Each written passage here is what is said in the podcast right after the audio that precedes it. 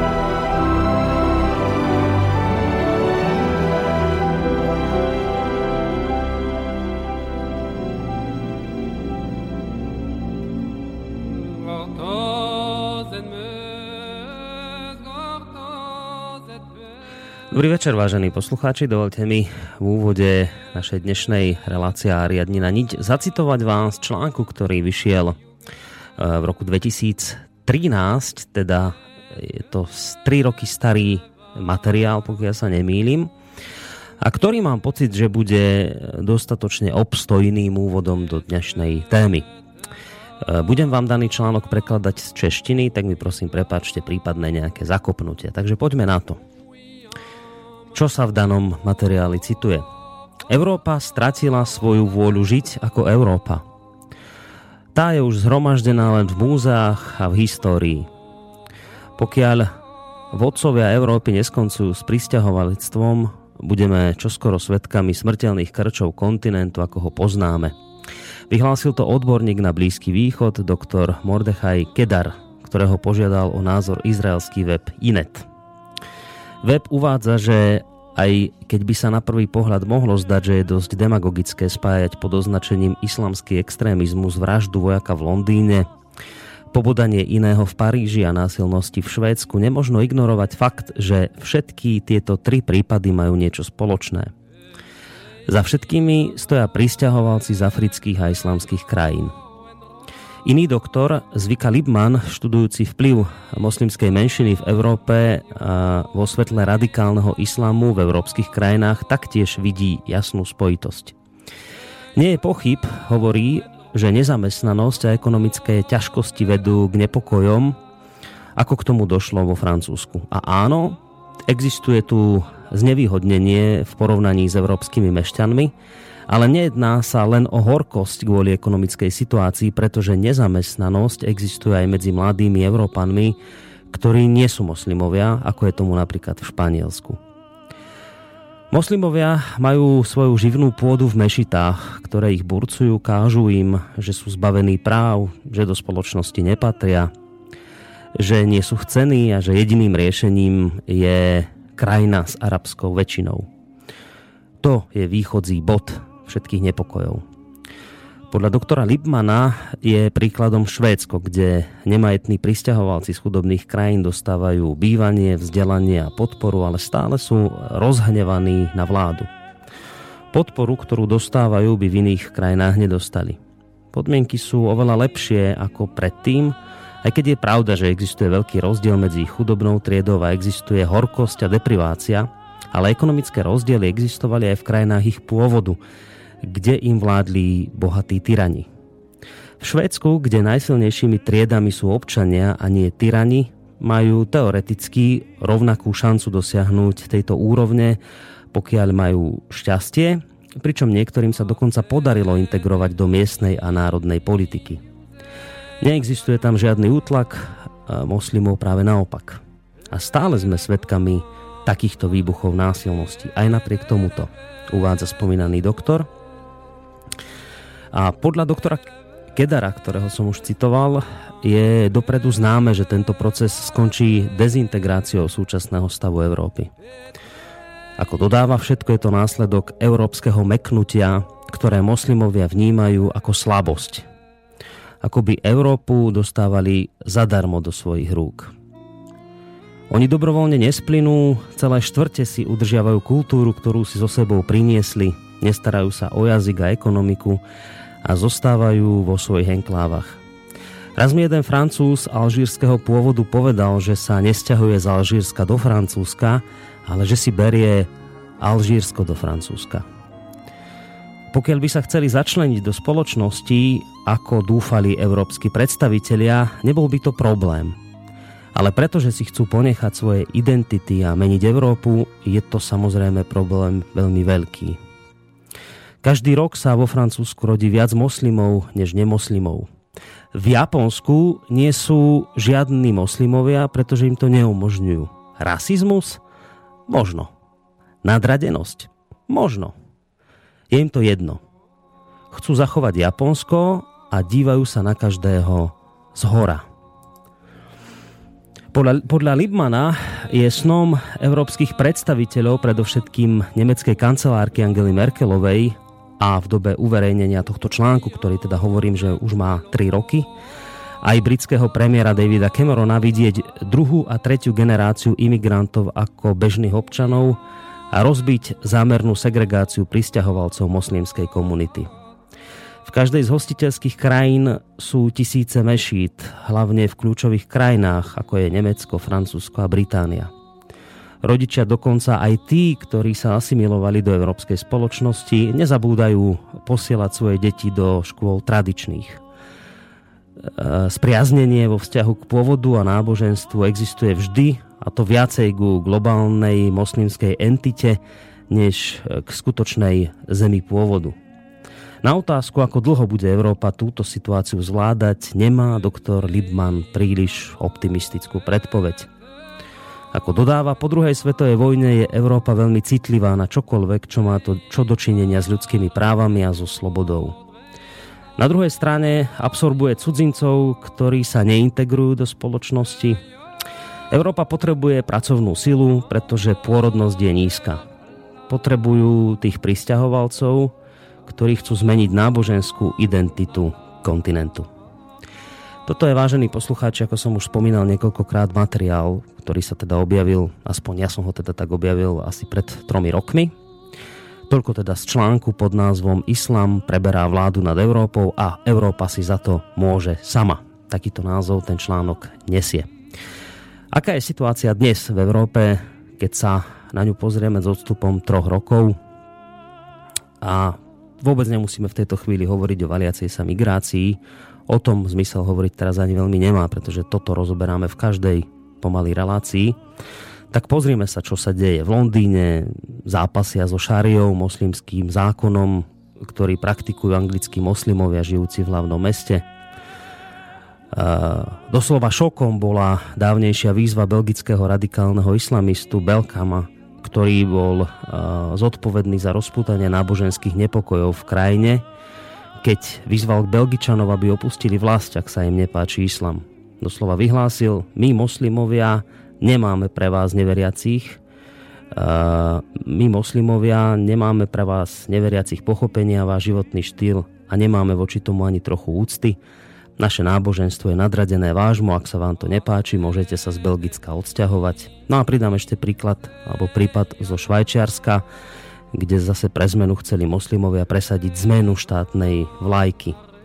Podľa nich by mala krajina upustiť od symbolov Bieleho kríža na červenom pozadí. Tvrdili, že ide o porušenie práv nekresťanských komunít vo Švajčiarsku. Toto všetko, čo sa dnes v Európe deje, samozrejme budí obrovské vášne, samozrejme budí to obrovské emócie a hnev mnohých ľudí a začína sa nám ten svet akoby stále viac a viac radikalizovať. Napriek tomu všetkému je však otázka toho, či islám dokáže predsa len spolu nažívať s kresťanstvom vo vzájomnej harmónii a vo vzájomnom obohacovaní, alebo nás nutne čaká e, kolízia civilizácia kolízia civilizácií katastrofických rozmerov. E, napriek tomuto všetkému je potrebné hľadať odpovede na tieto otázky. Napríklad aj na otázky, či existuje niečo ako dobrý západ a dobrý východ. Napriek všetkému, čo sa doteraz medzi oboma civilizáciami udialo a čo sa dodnes deje a naďalej, ako to aj sami vidíme, sa to zhoršuje, Napriek tomu, alebo možno práve preto si tieto otázky treba klásť, sú relevantné a hľadanie odpovedí na ne začína byť naliehavé. No a my sa o to, vážení poslucháči, o hľadanie odpovedí aj na tieto otázky budeme dnes e, pokúšať opäť a urobíme tak v rámci tretej časti, ak sa nemýlim, malo by ísť už o tretiu časť e, takého rozsiahlejšieho cyklu pod názvom Arabský svet a západný svet. Avšak s tým e, podľa mňa tak trochu prelomovým rozdielom, hlavne v tej technickej stránke, že ja ako moderátor, teda Boris Koroni, sedím v týchto chvíľach v štúdiu Rádia Slobodný vysielač v Banskej Bystrici No a pravidelný host, ktorý si už mimochodom vyskúšal aj moderátorskú pozíciu v tejto relácii v predošlom dieli, sofiolog Emil Páleš, sedí, alebo teda verím, že tomu tak je, v týchto chvíľach štúdiu Rádia Slobodný vysielač v Bratislave. Uvidíme, či je to tak. Emil, dobrý večer, počujeme sa? Áno. No, výborne. Dobrý, dobrý večer prajem všetkým. Ďakujeme veľmi pekne. Samozrejme k prianiu dobrého večera sa pripájam v tejto chvíli aj ja. Dodávam, že keďže ide o kontaktnú reláciu, aj keď samozrejme chápem to, že k tým mailom a telefonátom sa dostávame skôr tak v závere relácie, tak predpokladám, že v tomto budeme pokračovať aj dnes v tejto akoby trošku tradícii, ale to neznamená, že na maily nemôžete písať už od tejto chvíle. Na adresu studiozavináčslobodnyvysielac.sk No a potom neskôr, ak budete mať nejaké otázky alebo budete mať potrebu vyjadriť nejaký názor k téme, ktorá sa dnes bude rozoberať, a je to veľmi vážna téma, ožehavá, tak nám ich budete môcť adresovať aj telefonicky na čísle 048 381 0101. Toľko teda z mojej strany na úvod. No, Emil, je teda evidentné, že my dnes budeme pokračovať opäť v téme Islam versus západný svet. Budeme hľadať odpovede na to, či tieto dve veľké náboženstva, tieto dve veľké civilizácie môžu teda žiť. Napriek tomu všetkému negatívnemu, čo som tu prečítal, či napriek tomu všetkému môžu žiť nejakej vzájomnej harmónii a vo vzájomnom dokonca obohacovaní sa, alebo teda je to skôr alebo neskôr nutný z toho, že vyjde skôr alebo neskôr akoby nejaký nutný stred civilizácií. Eh, my sa o tom samozrejme baviť budeme dnes opäť, ale keď si tak dobre zaspomínam, tak my sme vlastne spolu mali reláciu, ešte to bolo vlastne koncom minulého roka, lebo posledne, keď bola relácia, tak si vysielal z Bratislavy e, spolu s hostkou pani Emire. Tá relácia sa mi páčila, myslím, že aj mnohým poslucháčom prišli zaujímavé maily. Tak teraz neviem, že, lebo my to tak mávame, že v úvode relácie vždy tak trošku zbilancieme ten predošlý diel, tak teraz neviem, že od ktorého dielu sa ideme odpichnúť. Či od toho Zemire, alebo od toho nášho ešte decembrového. Nadvezujeme na ten decembrový. Mm-hmm tam, kde som ja rozprával s tebou o islame, to s pani Emire bolo vynimočné, tam som chcel, aby sa dostalo ako náš zvláštny host ona k slovu a využili tú jej skúsenosť. Uh, chvíľku, ja ťa, chvíľku, ťa, chvíľku ťa len ano. preruším. Uh, v štúdiu s tebou je aj Martin Bavolár. Uh, Martin, poprosím ťa, skús ten mikrofón na tom ramene posunúť Emilovi, alebo daj mu bližšie ten mikrofón, ktorý má pred sebou, lebo ho tak slabšie trošku počujeme v tom uh, mikrofóne, ktorý má. Uvidíme, či sa to trošku zlepší. Keď už máme teda tú výmoženosť, že sa takto vzájomne prepájame cez obidve štúdia, tak uvidíme. Alebo teda skúsime to urobiť čo najlepšie zvukovo. No, podarilo sa? Tak, takto? No, Teraz mal, to je lepšie? Málo, málo. Ja sa počujem dosť silno, s takou ozvenou. Tých uh, no, treba si to tam stíšiť, tam sú také, také gombiky na stíšenie hlasitosti. Uh, takže uh, teraz, je to myslím, teraz je to myslím ďaleko lepšie pre poslucháčov. Takže uh, tak, že z toho som vyrozumel, čo som zatiaľ počul od teba, Emil, že teda ideme sa trošku ešte povenovať alebo vrátiť k tomu predošlému mailu, e, mailu, bože, k, to, k tomu predošlému dielu našej spoločnej relácie, teda ešte do tých decembrových čias, do minulého roka. Tak poďme si to aspoň teda tak v rýchlosti e, prebrať, že čomu sme sa to vlastne v tom decembri venovali, akými témami, akými okruhmi tém sme túto reláciu vlastne začínali, celý tento cyklus. No, ja som v tom decembri vlastne popísal tie počiatky islamu a Mohamedov život, ktorý je vlastne vzorom a, a z toho všetko vychádza až do dnes celé to islamské právo a šária, to všetko vlastne je základom toho je Mohamed ako vzor. A že sme sa vrátili k tomu, že tam bol ten lunárny kult, že ako to Mohamed reformoval, zjednotil tie arabské kmene a začali dobývať, že to bolo vlastne ten prvok toho násilia, tam je od začiatku. A to je ten problém. Nie, že by Mohamed bol v tom čase až nejaký výnimočný, lebo to vlastne boli tie tresty, tie kruté tresty, to už bolo prevzaté zo starého zákona. A tam tí predchodcovia moslimov boli tam už pred Mohamedom, tzv. ebioniti, ktorí boli v podstate taká židovská radikálna sekta a to tak nejako prešlo do toho islamu. A tým vlastne máme spoločné korene v tom židovstve, len ten islam neprešiel tou reformáciou a tým, tým, tým prechodom k tej slobode svedomia, to, čím prešla Európa a kresťanstvo a zostal vlastne v, tom, v tej stredovekej podobe.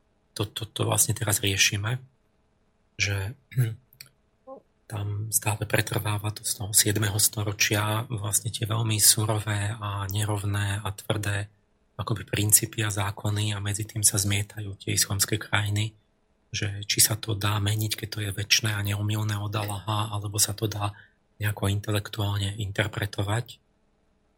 Vravil som, že jediná cesta je, že islam musí prejsť reformáciou, tak ako kresťanstvo hľadal som tie, tie zárodky, tie výhonky toho, že kde sa to deje. Mnohé krajiny už boli na ceste modernizácie, alebo sú. No, je veľký rozdiel, povedzme, Maroko je veľmi osvietená monarchia. No, Irán som hovoril, že tam je to relatívne mierne, rozumné. Indonézia je dosť tolerantná. Vlastne má tu takéto hinduistické pozadie.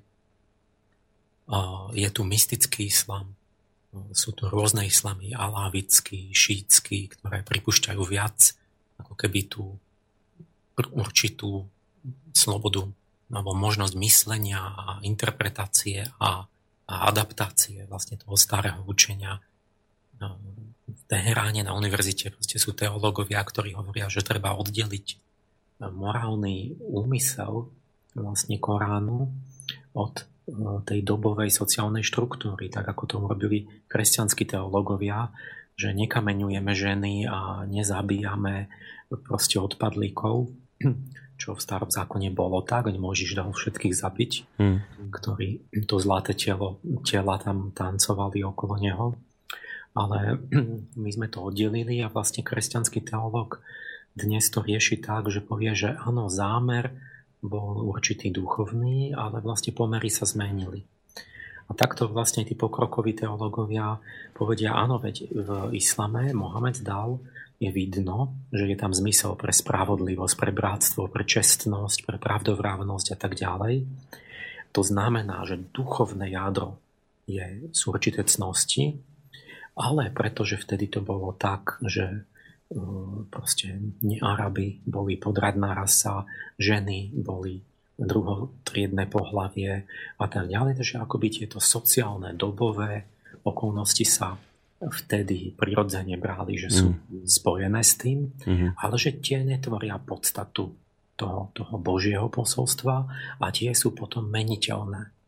Čiže vyžaduje si to ale potom určitú tú samostatnosť a hodnotení a vlastne takej um, v podstate samostatne musíme interpretovať a rozvíjať ten islam.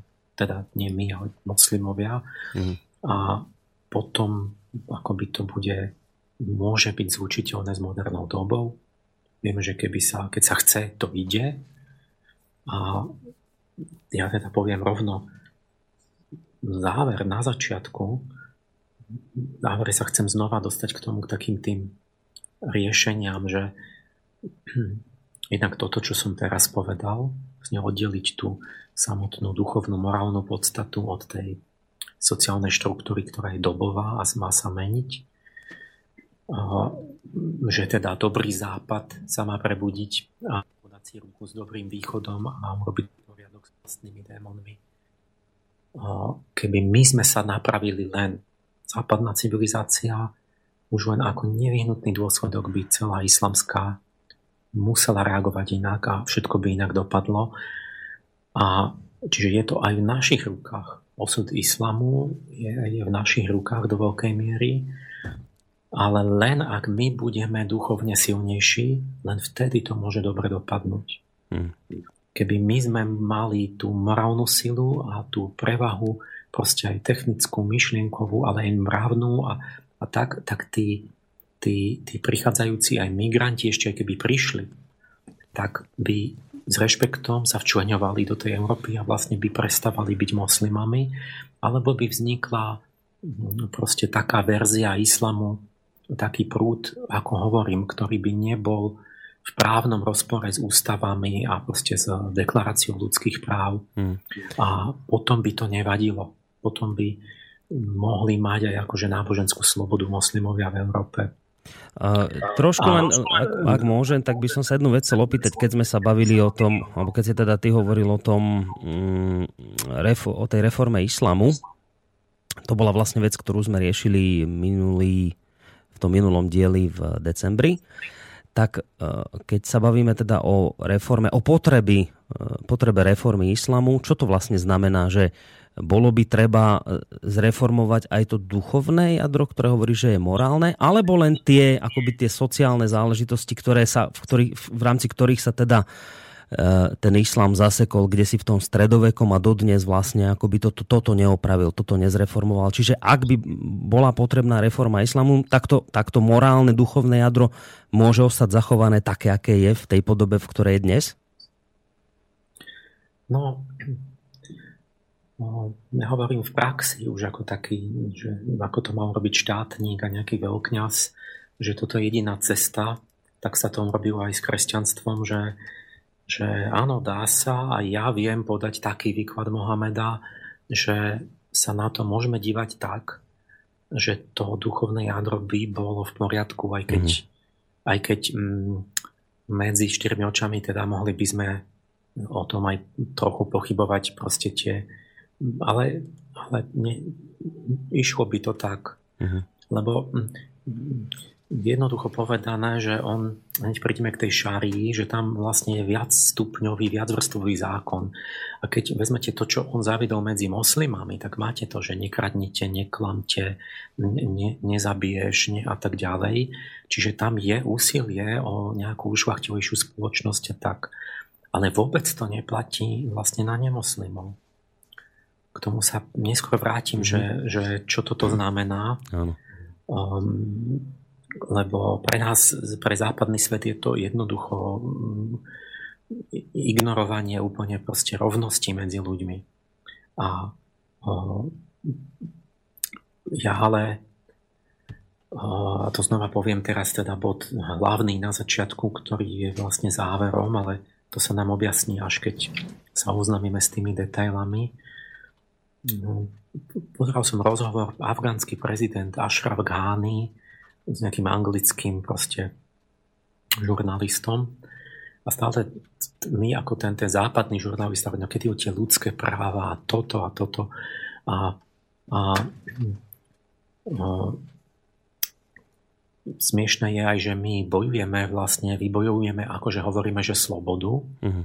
v Afganistane, v Iraku a potom nastolíme, akože americká armáda vládu, ktorá popiera všetky ľudské práva a ju tam dosadíme a podporujeme.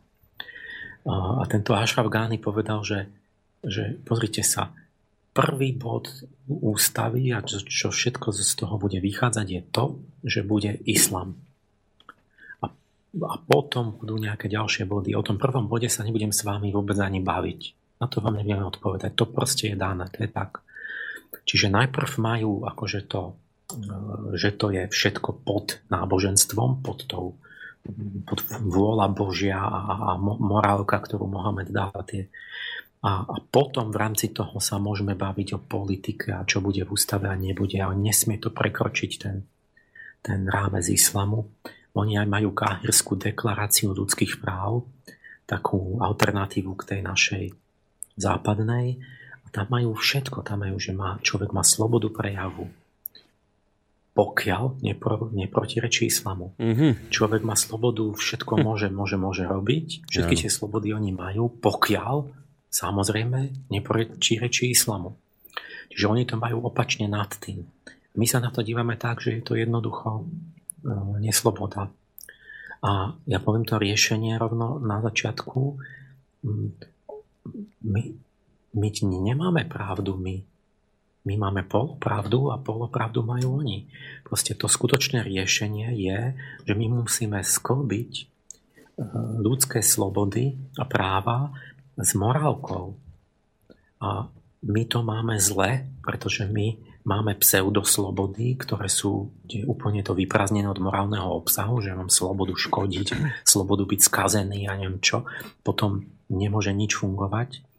A oni to majú tiež zle, pretože oni majú akože morálku nad, nad všetkým, lenže to je akási schematická e, proste e, nejaký, nejaký primitívny, zmechaničtený proste mm. kvázi islamský, že vraj to chce Boh.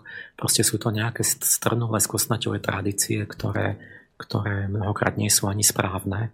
A, a oni proste sú schopní potom v mene islamu pseudo, akože v mene Boha likvidovať ľudí, ktorí sú stokrát ušlachtilejší než tých kati. Čiže tú skutočnú morálku so skutočnými ľudskými právami a slobodami treba sklbiť dohromady a treba si uvedomiť, že to sa nemôže oddelovať. A keď my to oddelujeme a myslíme, že sloboda je amorálna, tak potom vzniká nám protiklad v Ázii a na východe, kde je zase opač, opačná lož, ako, mm. ako taká protiváha. My sa musíme z oboch stran blížiť k tomu v stredu. A nie mysleť si, že, že kedy už oni konečne prejdú na tie západné ústavy. Mm-hmm.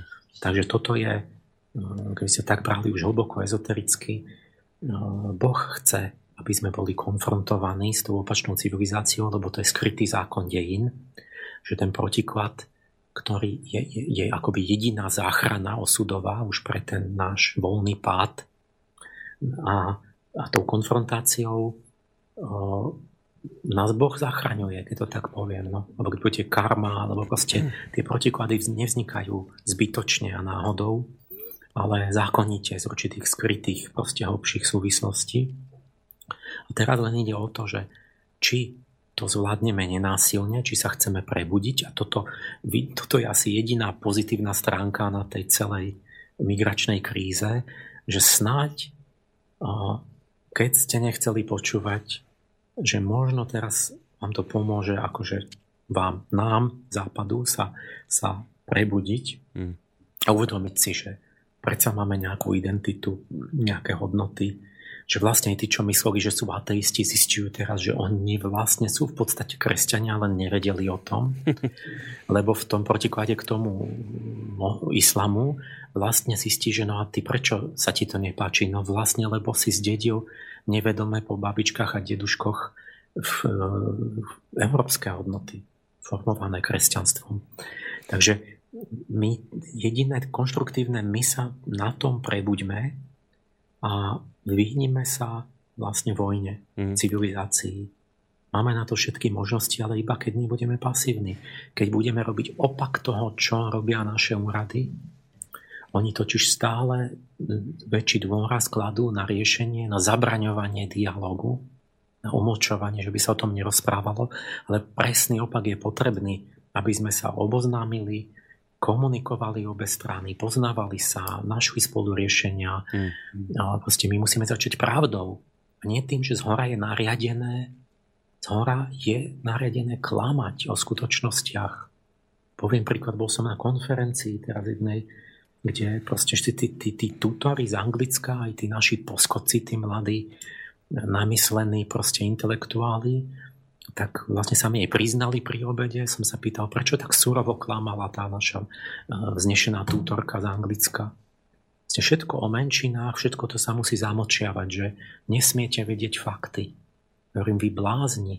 Ľudia sa to tak či tak dozvedia a potom bude dvojnásobný hnev a potom, potom, potom to vyvolá len pogromy a, a, a fašizáciu. Ale, ale akože čo sa ne... treba začať pravdou a riešiť tú pravdu a nie to klamať, že, že, že akože sa to musí zamočať. A čo sa malo zamočať? Čo, čo sa malo zamočať o menšinách? Ako, akože v počte, v akom zmysle?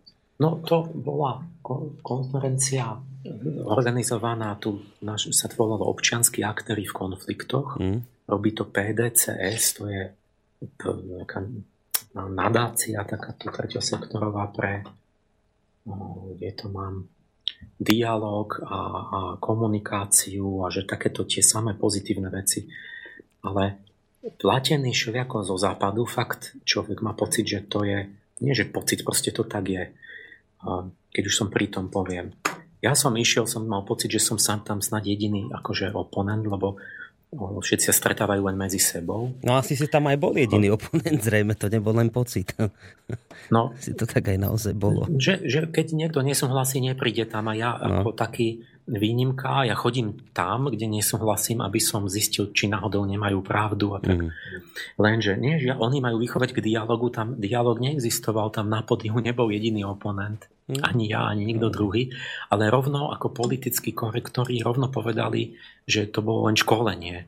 Že to, oni školia svojich, že čo majú hovoriť. Mm-hmm. Takže rovno, že to bolo už v septembri a oni, že rovno, no takže, keďže sem príde už milión ročne tých z Afriky a tak. A vieme, že sa tu usídlia natrvalo. Vy už ste urobili všetko závery, však ja sa chcem práve opýtať, že, že prečo by tu mali byť natrvalo. Ale tam nebola možnosť. A potom Karen Henderson sa volá, skúsená profesorka, neviem, z Británie, ktorá nám prišla akože nás tu útorčiť a viesť. Tak ako, ako vrchol bol pre mňa taký, čo som si zapamätal, že, že hovorí, že tí aj v Británii, že si mysleli o tých Černochoch, že ich obviňovali, že majú väčšiu kriminalitu. A, a potom ale, však to bolo len tým, že sa zle o nich rozprávalo, že keď bolo kriminálna ústredňa pátra, tak vždy povedali, že muž čiernej pleti prepadol niekoho a tak. A keď bol bielej pleti, tak nepovedali, že muž bielej pleti prepadol. A ľudia si to tak zasociovali v tých hlavách a potom sa im zdalo, že tí černoši, že mali taký pocit, že sú nejakí horší. A potom vstalo nejaké mladé naše dievča a hovorí, ľudia preboha, že ja to nechápem a tak sa chytala za srdce, že prečo tí sú takí nenávistní, ja to vôbec neviem pochopiť. A iba kvôli farbe pleti sa na nich tak zle dívajú. A taká bola eh, rozhorlená.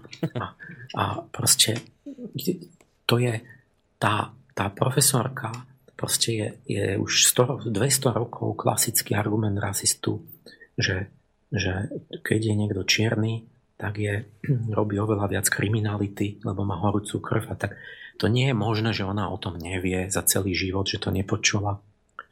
Proste som si otvoril štatistiky britskej policie, tam máte proste jednoducho vyčíslené, koľky boli za čo odsudení a zistíte, že 5-násobný počet znásilnení, vražd, lúpežných prepadnutí, kriminalita 5-násobná. Ale v Amerike 10-násobná počet vraždy, ten čierny človek v priemere zabije 10 krát viac ľudí než priemerný biely občan Spojených štátov. Ja hovorím, treba začať pravdou a potom, že to je individuálne, že či to nemá sociálne príčiny, či je to v génoch, ako to budeme riešiť. Ale potom oni pri obede sami priznali, no áno, my máme inštrukciu, že nesmieme hovoriť nič zlé o tých menšinách, lebo aby sme nevyvolávali proti nim akoby antipatiu. Hm. Hovorím, raz sa ľudia na vás nahnevajú tak, že budú hnať všetkých, ale potom bez výberu, potom sa nebudú dívať, či je dobrý, zlý, černoch alebo moslim. Potom, potom budeme zase v nacizme. Keď, keď proste to, to vyvolá reakciu, tá snaha proste prekrucovať realitu na ďalšie dievča, to už vidíte, keď nejaká žena má meno bez ová, že ona nechce byť akože tú slovenskú tradíciu. Tak mm. Viera Pejchal sa volá. Nech ja ju za trest menujem. Proste nejaké dievča, ktoré končí Uh, veľa si o sebe myslí, pretože niekde v Cúrichu na univerzite ona je doktorantka a za ňou stoja tie autority západné a ona tam robí doktorantskú prácu o tej nenávistnej reči voči menšinám. Teraz ja som len tak sa tam ukáže počutia, že veď ľudia, veď polka ľudí sa bojí o nejaké, že, že prídeme o nejaké hodnoty tradičné. Že prečo o tom nikto tu nerozpráva, že hovoríte ako keby to boli nejakí vyšinutí fašisti všetci, a bol tam aj jeden bývalý taký nácko, veľmi to bol humorný, ako hovoril, že mal aj hákový kríž aj na, na spodnom prádle a takže bol veľmi veľký fanatický. A potom raz hľadoval niekde v Južnej Afrike a nikto mu nepomohol, iba, iba Černoch jeden sa s mm. ním skamarádil a že potom, že mal som taký šok, že som zistil, že som mal asi nesprávne predstavy a tak to veľmi je, srandovné, ale... Je toho tam ja doniesli, povedal, že... hej, on tam bol osobne a, tento. A, áno, je to ako keď sa, vieš, kresťan, nejaký, obra, nejaký ateista obráti na kresťana, tak to áno, je vždy také, to je také milé, no. Vždy z oni... nacizmu. No. Tak, ale ja som povedal, že počujte, ale však toto sú extrémne prípady, že niekto takto veril, ale veď tí, tí normálni, slušní ľudia, veď 50% Európy sú nahnevaní že vlastne už, už sú diskriminovanou menšinou a už ich trestajú a že že o tomto vôbec tu nehovoríte, o tom podstatnom, vy tu proste berete nejakého, že naivný chlapec nevzdelaný, ktorý uveril proste nezmyslom a že to, a že to sme my všetci, tí, tí, tí islamofóbi, alebo čo. Tak a ona potom, že, že tak pri večeri mi Emil a že to, čo si hovoril, o aké hodnoty sa to bojíte, že to ja nechápem vôbec, o čom vy hovoríte, že to, to mi vysvetlí. Ja však, že viera, povedz, že však ja neviem, čo by som ti tak rýchlo, však napríklad, že my nezabíjame pre odpadlictvo z cirkvi, že niekto vystúpi z cirkvi, takže ho zavraž, obesíme. Že, lebo máme už takú, že, že teda sa to smie. Že, že ľudia nechcú zase vyseť za to, alebo dostať tisíc rán bičom, alebo čo. A on, že ale však, ale že čo, že kde, že však to prečo? No my ako čo, prečo? Však ty nevieš o tom, že v každej islamskej krajine je, v polke je trest smrti a v druhej polke máš nejaké väzenie alebo nejaké iné sankcie.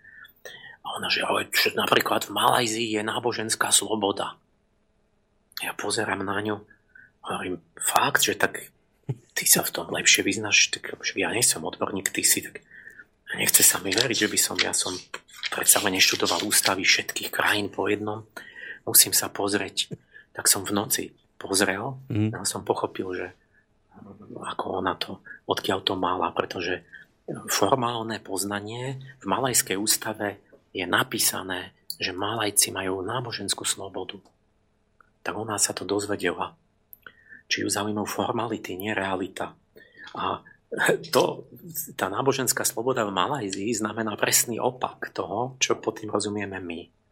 Čiže my pod tým rozumieme, že každý človek si volí, že či chce veriť nejakému náboženstvu, alebo či mu prestane veriť a, tak, a ktorému. A tam je to tak, že štát určí pri narodení, vám zapíšu do občanského, že ste moslim, a, ale a ten, ten, tá ústava znamená, že keď sa niekto narodil kresťanským rodičom, tak mu zapísali, že, že, že je kresťan a on smie chodiť do kresťanského kostola lebo štát mu to dovolil, mu to určil, ale iba tomu, kto mal kresťanských rodičov, alebo hinduista. Mm. A, ale keď moslima chytia, že by bol v tom kresťanskom kostole, tak ide do prevýchovného tábora. Pretože vyznáva náboženstvo, ktoré nemá dovolené. Takže pod slobodou oni myslia v skutočnosti iba to, že keď ti štát určí, že môžeš to, čo ti povedali. Tak som mi to povedal, že Vierka, ja som sa pozeral, že, že nemáš pravdu, že to není, že oni môžu veriť, čo môžu odísť z cirkvi. A ona mi ani sa mi cez pleco pozerala, že nemá čas, že som jej ukradnutý, že čo ju ja môžem poučiť, keď ona v no. s tými, s tými autoritami a tými, no. proste omedzené poznanie a veľká namyslenosť a toto im dodávajú, toto falošné sebavedomie, títo západní proste experti, a s tými, s tými, s tými financiami a s, tými, s tým pseudo, akože my sme tí, ktorí vás učia, tak takto nám kázia mládež. Ste to veľmi skúsenosť z toho, z toho PDCS, mm. aj keď som videl, že mnohí majú dobrý úmysel, ale výsledok je zlý a keď nechcú komunikovať, tak to není dobrý úmysel, ale je to zlý úmysel. Mm. No, ono bolo zaujímavé, keď si vlastne skonštatoval to, že jedna civilizácia, druhá má polovicu pravdy a tou druhou polovicou disponuje vlastne akoby ten nepriateľ. E, že my, teda Európania, máme slobodu, ale, ale, ale jednoducho bez nejakej morálky. A zase naopak ten islamský svet vyznáva morálku, ale je to bez nejakej hĺbšej slobody. A, a teraz, že to je taká vážna vec, že my by sme Presne. mali... Vieš, že... Preruším, že tá morálka nie je slobodne objavená, ale je nadiktovaná zvonku. Hmm. A, a nie vždy aj správne. A my by sme teraz vravili, že mali vlastne ten akoby najsprávnejší scenár je, že by sme mali, tak poviem to obrazne, sadnúť si za jeden stôl a vzájomne sa obohatiť. My od nás by si mohli zobrať povedzme tú slobodu, ktorú máme v nejakom normálnom zmysle, ktorú, ktorá je tu a my od nich naopak tú morálku. Lenže toto, čo sa ľahko povie, to sa veľmi ťažko robí, lebo evidentne je na tej ceste obrovské množstvo prekážok, ktoré nám v tomto všetkom bránia. Tam cesta vyzerá byť úplne zarúbaná. A mňa by teraz zaujímalo, a neviem, či to už ideme vlastne k tej našej téme, že o tomto by som sa asi chcel s tebou porozprávať, o všetkých tých prekážkach, aj tých, aj tých objektívnych, aj tých oprávnených, aj takých tých úplne zbytočných, ako napríklad tá organizácia, kde si bol, hej, že, že to sú také žiaľ Bohu kamene na tej ceste, ktoré by tam byť nemuseli ale sú tam, lebo nafúkanosť ľudí je nekonečná. Ale iste sú tam proste aj nejaké objektívne prekážky na tej ceste, ktoré nám jednoducho bránia takto bez problémov si proste za ten stôl sadnúť a vzájomne sa obohatiť a vyriešiť tento, tento vážny problém. Tak možno práve o tých, hlavne tých objektívnych prekážkach by som sa s tebou chcela si porozprávať. No a my jeden z tých, z tých bodov dnešnej e, debaty, ktoré som si ich poslal pred, pred reláciou, tak je ten, že by si chcel sa trošku po, povenovať, ak sa nemýlim, demografii, lebo že teda v minulosti boli tie čísla nejak inak prezentované, ako sú v skutočnosti. Je, tak na úvod dám takú otázku, je aj napríklad tá demografia moslimov, ktorá je teda niekoľkonásobne vyššia ako nás Európanov, je aj toto akoby ten objektívny problém, ktorý nám bráni Eh, vo vyriešení eh, tohto problému tou mierovou, pokojnou cestou, ktorá by mala nejaký efekt a, a užitok? No, ja tu mám pripravené presné čísla o tej demografii islamu, mm. lebo minulé uh, som rozprával o tom, ale nepovedal som to. Ja som tam zamiešal aj nepravdivé údaje, lebo všetko lieta nezmysly po internete, hlavne je tam jeden film, sa to volá, že Muslim Demographics, 16 miliónov pozretí. To je tak dramatické, že človek má pocit apokalipsy, keď to pozerá. A ja som aj z toho filmu som niečo zamiešal tak v jednej kope, nejaké údaje nepravdivé a vďaka nejakým posluchačom som sa teraz pozrel na to poriadne, že ako je to pravdivo na spolahlivé údaje. A to mám, to mám tu toho celkom dosť. Robíme pravdivý obraz, ale možno po 3 čtvrte hodine by sme si mohli vydýchnuť. A ideme dať pesničku? Piesňou. No, e, minulej v tej relácii vašej, keď, ktorú si robil Zemire, ste hrali tak dosť viac pesničiek, tak budeme v tomto scenári, ale tak asi nebudeme, lebo až po 3 čtvrte hodine hráme. Ale môže to byť samozrejme aj o viac pesničkách. Nechám to dnes na teba, lebo Pesničky nám budú znieť z Bratislavského štúdia, takže keď budeš mať potrebu dať si pesničku, tak kľudne povedz. Takže ideme si zahrať. A teda niečo ste namixovali vy v Bratislave. O čom to dnes bude, myslím, po tej hudobnej stránke? To je také, také CD Omar Faruk sa to volá Ohňový tanec. A to je nejaký Turek, ale taký taký Europo, Turek, alebo čo, mm. to, ja som počúval kedysi pred 20 rokmi, keď ešte som sufizmus sa zaujímala také a je to celkom pekné. Áno, však z tohto sme si vlastne hrali už v tej decembrovej časti, takže vlastne z tohto CDčka pokračujeme aj dnes. No dobre, tak pustite niečo z hlavného mesta.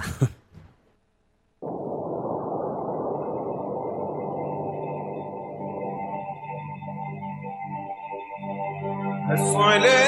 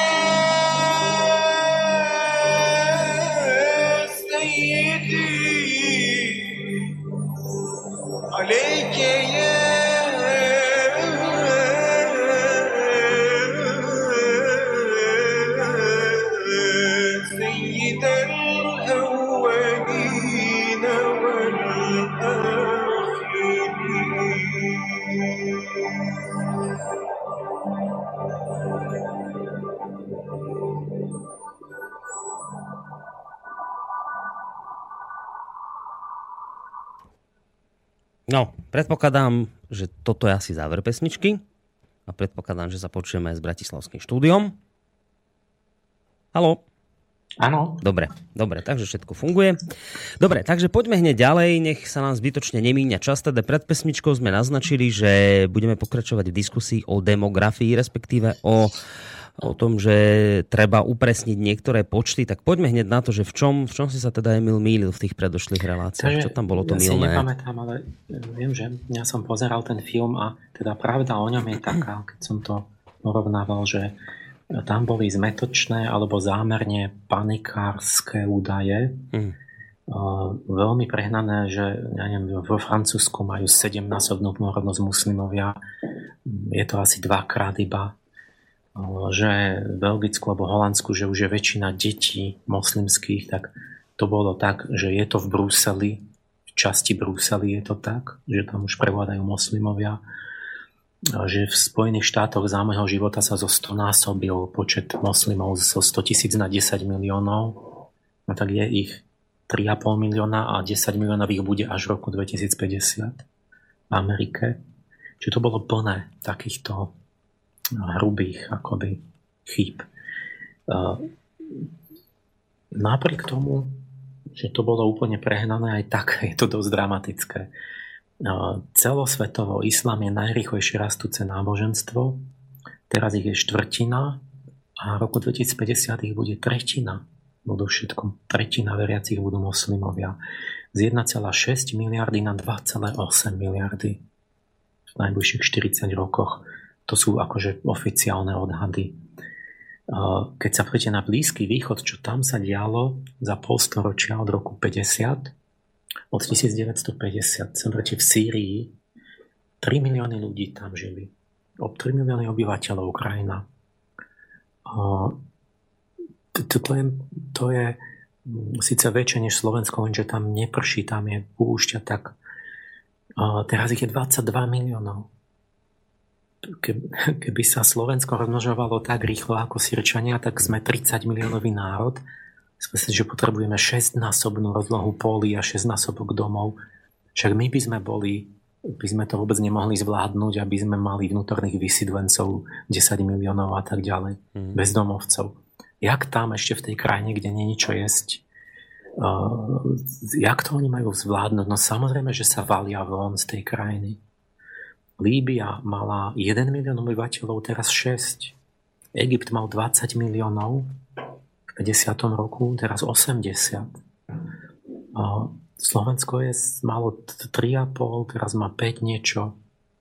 Čiže tam je obrovský nárast proste obyvateľstva, tam desiatky miliónov proste pribudli v krátkej dobe a samozrejme, že sa to tam, že je kríza potom. No ale toto je otázka, že čím vysvetliť tú práve krátku dobu, lebo však islám je tam stáročia.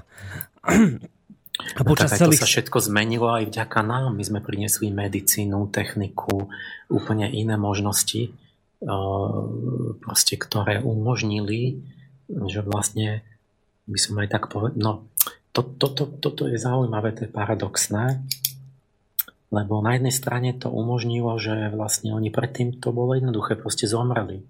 Alebo ne, nemali, alebo boli, bolo, kedy si to fungovalo tak, že bolo veľa detí a krátko žili a rýchlo zomierali.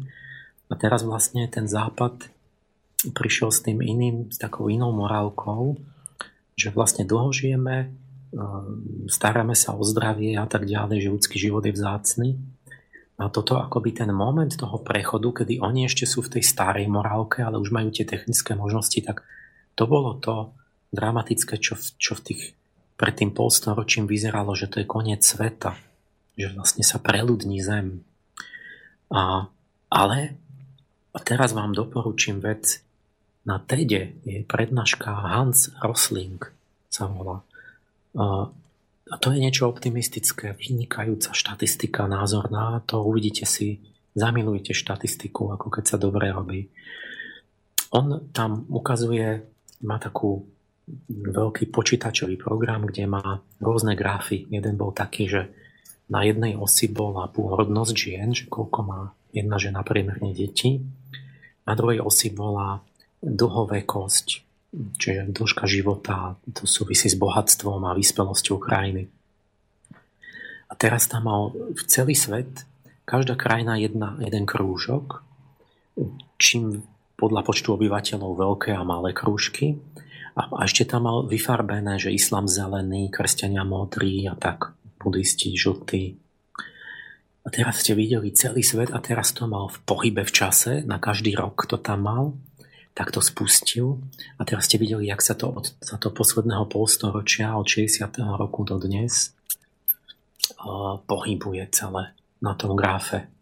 A teraz taký obrovský pohyb, kde tie krajiny, čo boli chudobné, na, na, pred polstoročím to vyzeralo tak, že v jednom rohu toho grafu boli bohaté krajiny, ktoré, kde žijú dlho a majú málo detí. A v opačnom rohu toto bol len západ. Mhm. V opačnom rohu boli Afrika, Ázia, Južná Amerika, kde majú 7-8 detí a žijú krátko a sú chudobní. A teraz to sa celé pohlo, celé sa to premenilo a, a sa posunuli všetci tie India, Čína, proste tí Arabi a tak sa posunuli, že celé sa to zmenilo tak, že sa posunuli k nám. Čiže teraz je to zmenené, teraz aj vo, väčšine islamských krajín majú dve až tri deti aj, aj, aj v Indii, neviem, tri a v Číne dve a, a celé sa to zmenilo, zvyšila sa im životná úroveň a, a zmenšil sa počet detí a zostal tam ešte také ako že Niger, Somálsko, Afganistán, že tam je stále 5-6 detí, stále tam je strašná bieda, stále sú tam vojny a tak. Mm-hmm. Čiže obrovsky krásne, názorne a veľmi optimisticky, že ako to, čo hrozilo úplnou katastrofou, kde sme si lámali hlavu 60. 70. roky, že to je neriešiteľné, tak zrazu to je za nami. On to nazval peak child, že vyvrcholíme v nejakej najbližšej dobe bude 10 miliard ľudí, čo ešte dospejú tie deti a tam sa zastaví už ten populačný rast. A pôjde to možno aj dole mierne. Mm-hmm.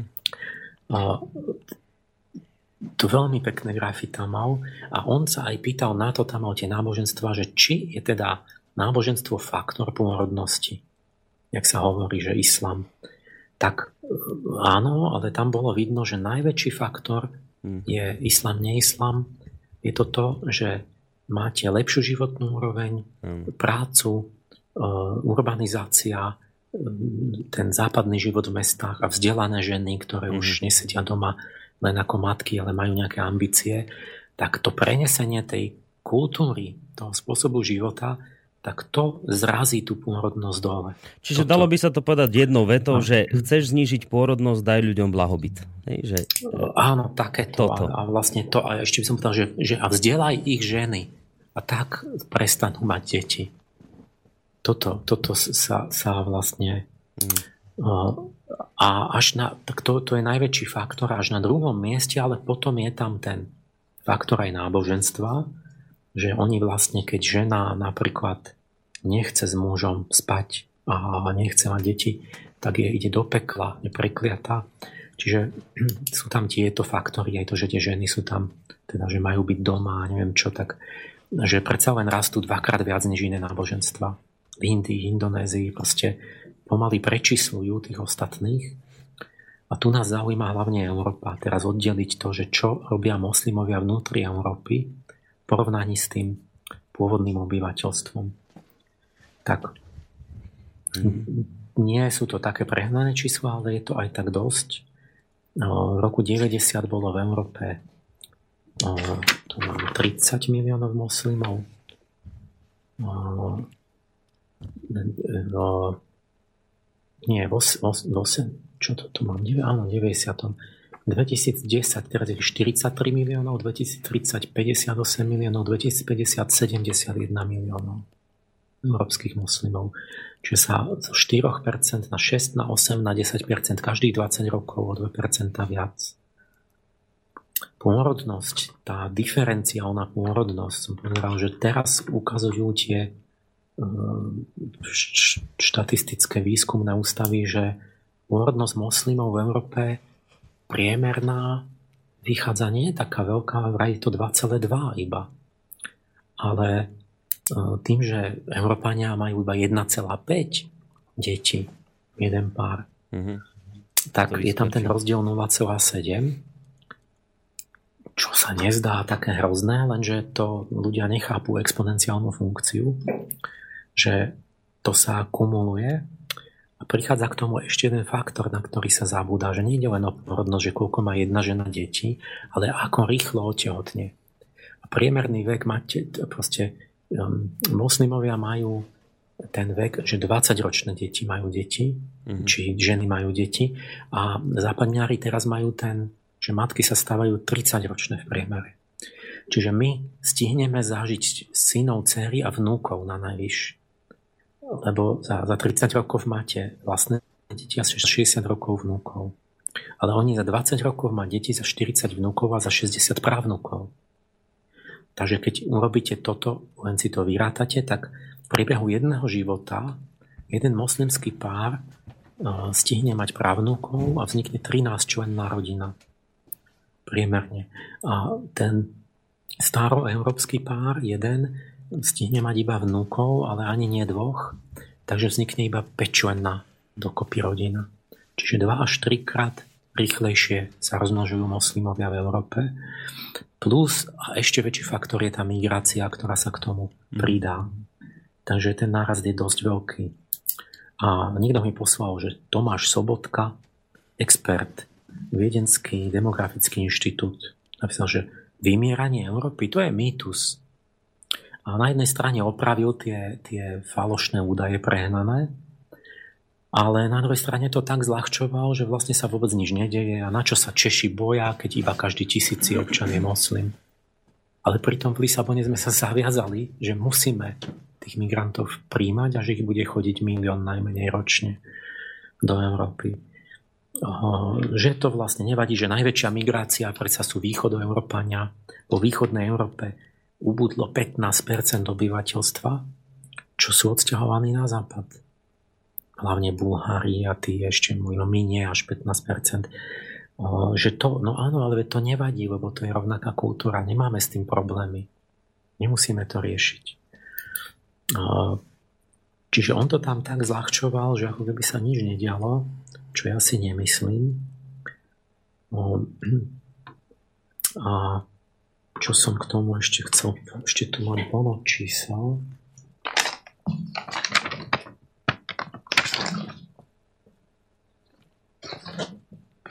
Ešte pozriem, čo to tu mám.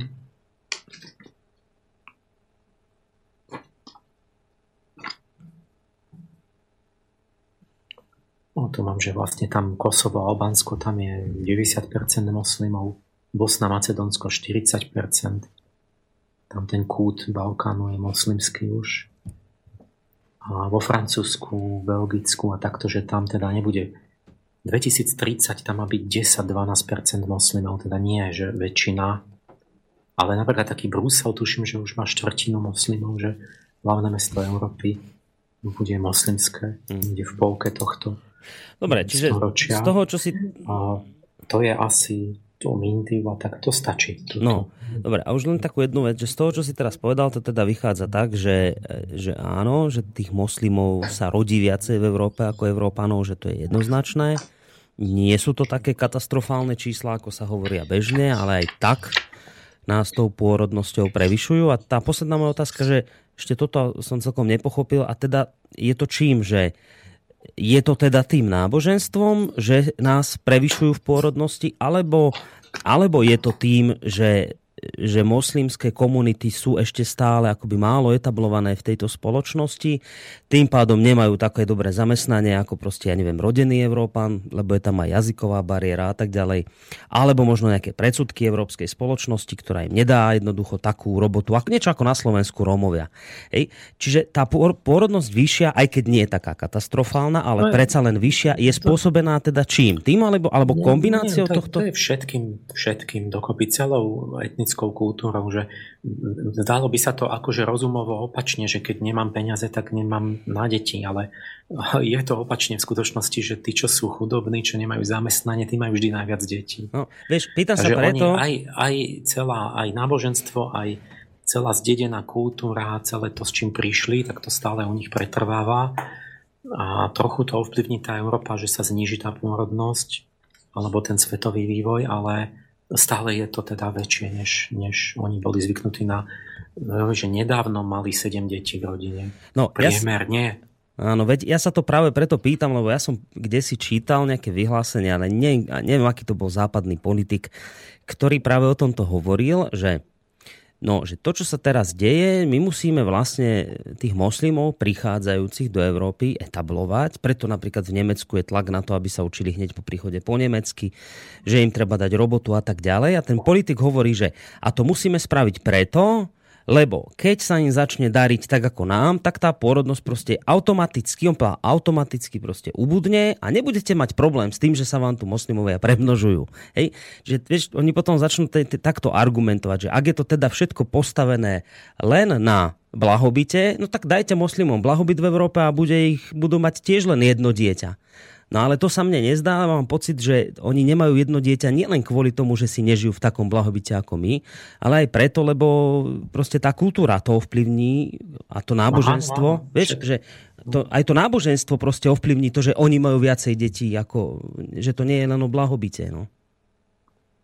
No áno, tam je to vyslovený príkaz. Aj ortodoxní židia majú vyslovene v Biblii, že vlastne no, boh, boh proste preklína toho, kto, no. kto proste nechce mať deti a takže oni.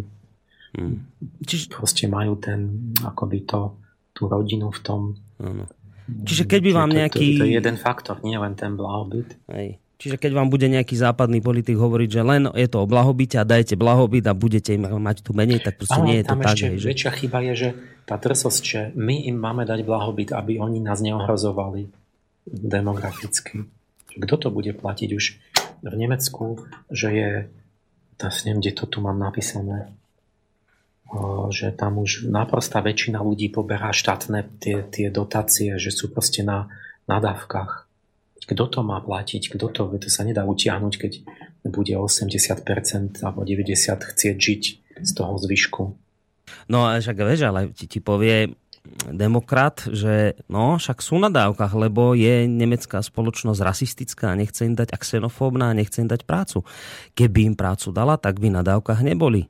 Podobné ako s Rómami na Slovensku, že oni sú na dávkach preto, lebo proste oni chcú pracovať, ale ich odmieta biela spoločnosť. No a to je tá, tá lavicová zase so, socialistická falošná polopravda, že oni vždy vidia chybu v spoločnosti Marx hovoril, že kriminalita, že to je iba chyba spoločnosti, keď niekto kradne, to je preto, že nedostal prácu. Čiže oni úplne ignorujú morálnu podstatu, že nejaká prírodzenosť človeka, že, že aj ten, ten jednotlivec je zodpovedný za to, čo robí a nie len štát. Hmm. No dobre, posuňme sa hádam trošku ďalej v tomto našom rozprávaní. Takže demografiu máme za sebou, to je hneď prvá vec, ktorá nás e, vzájomne odlišuje, keď si ideme sadnúť za ten stôl, tak zrejme to nebude len naozaj o tom blahobite, ale aj o náboženstve. Čiže tam už máme hneď takú jednu vzájomnú odlišnosť medzi nami. Poďme sa posunúť ďalej, keď sme teda hovorili o tom, že v Európe je to o slobode, ale bez morálky a tam zase s morálkou, ale bez slobody.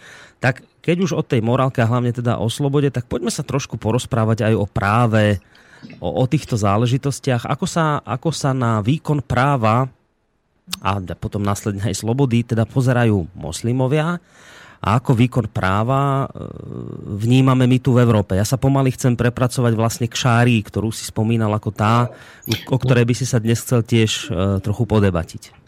No, poďme na to ceste geta, že opíšeme najprv stav, že tie islamské enklávy v Európe. Lebo tu počujete kdekoho hovorí tých politikov, že nebude to tak a že oni nebudú chcieť tie svoje hrdelné proste akoby tresty a takéto presvedčovali ma tam tiež na tej konferencii. Ale veď to nie je, že by, že čo bude. Však my vieme presne, čo je, lebo to už je, lebo to už je dávno. My vieme, čo sa stane, keď určité percento moslimov už obýva nejakú štvrť, tak oni jednoducho zavádzajú e, žiaľ, teda namiesto prispôsobenia je to teraz už jasné, že nechcú oni sa poeurópštiť, ale oni zavádzajú vlastne uprostred Európy štáty v štáte, kde zavádzajú vlastné právo. Kde na takto máte vo všetkých veľkomestách po západnej Európe sú oblasti, kde už platia v Islamské republiky islamské zvykové právo a šária.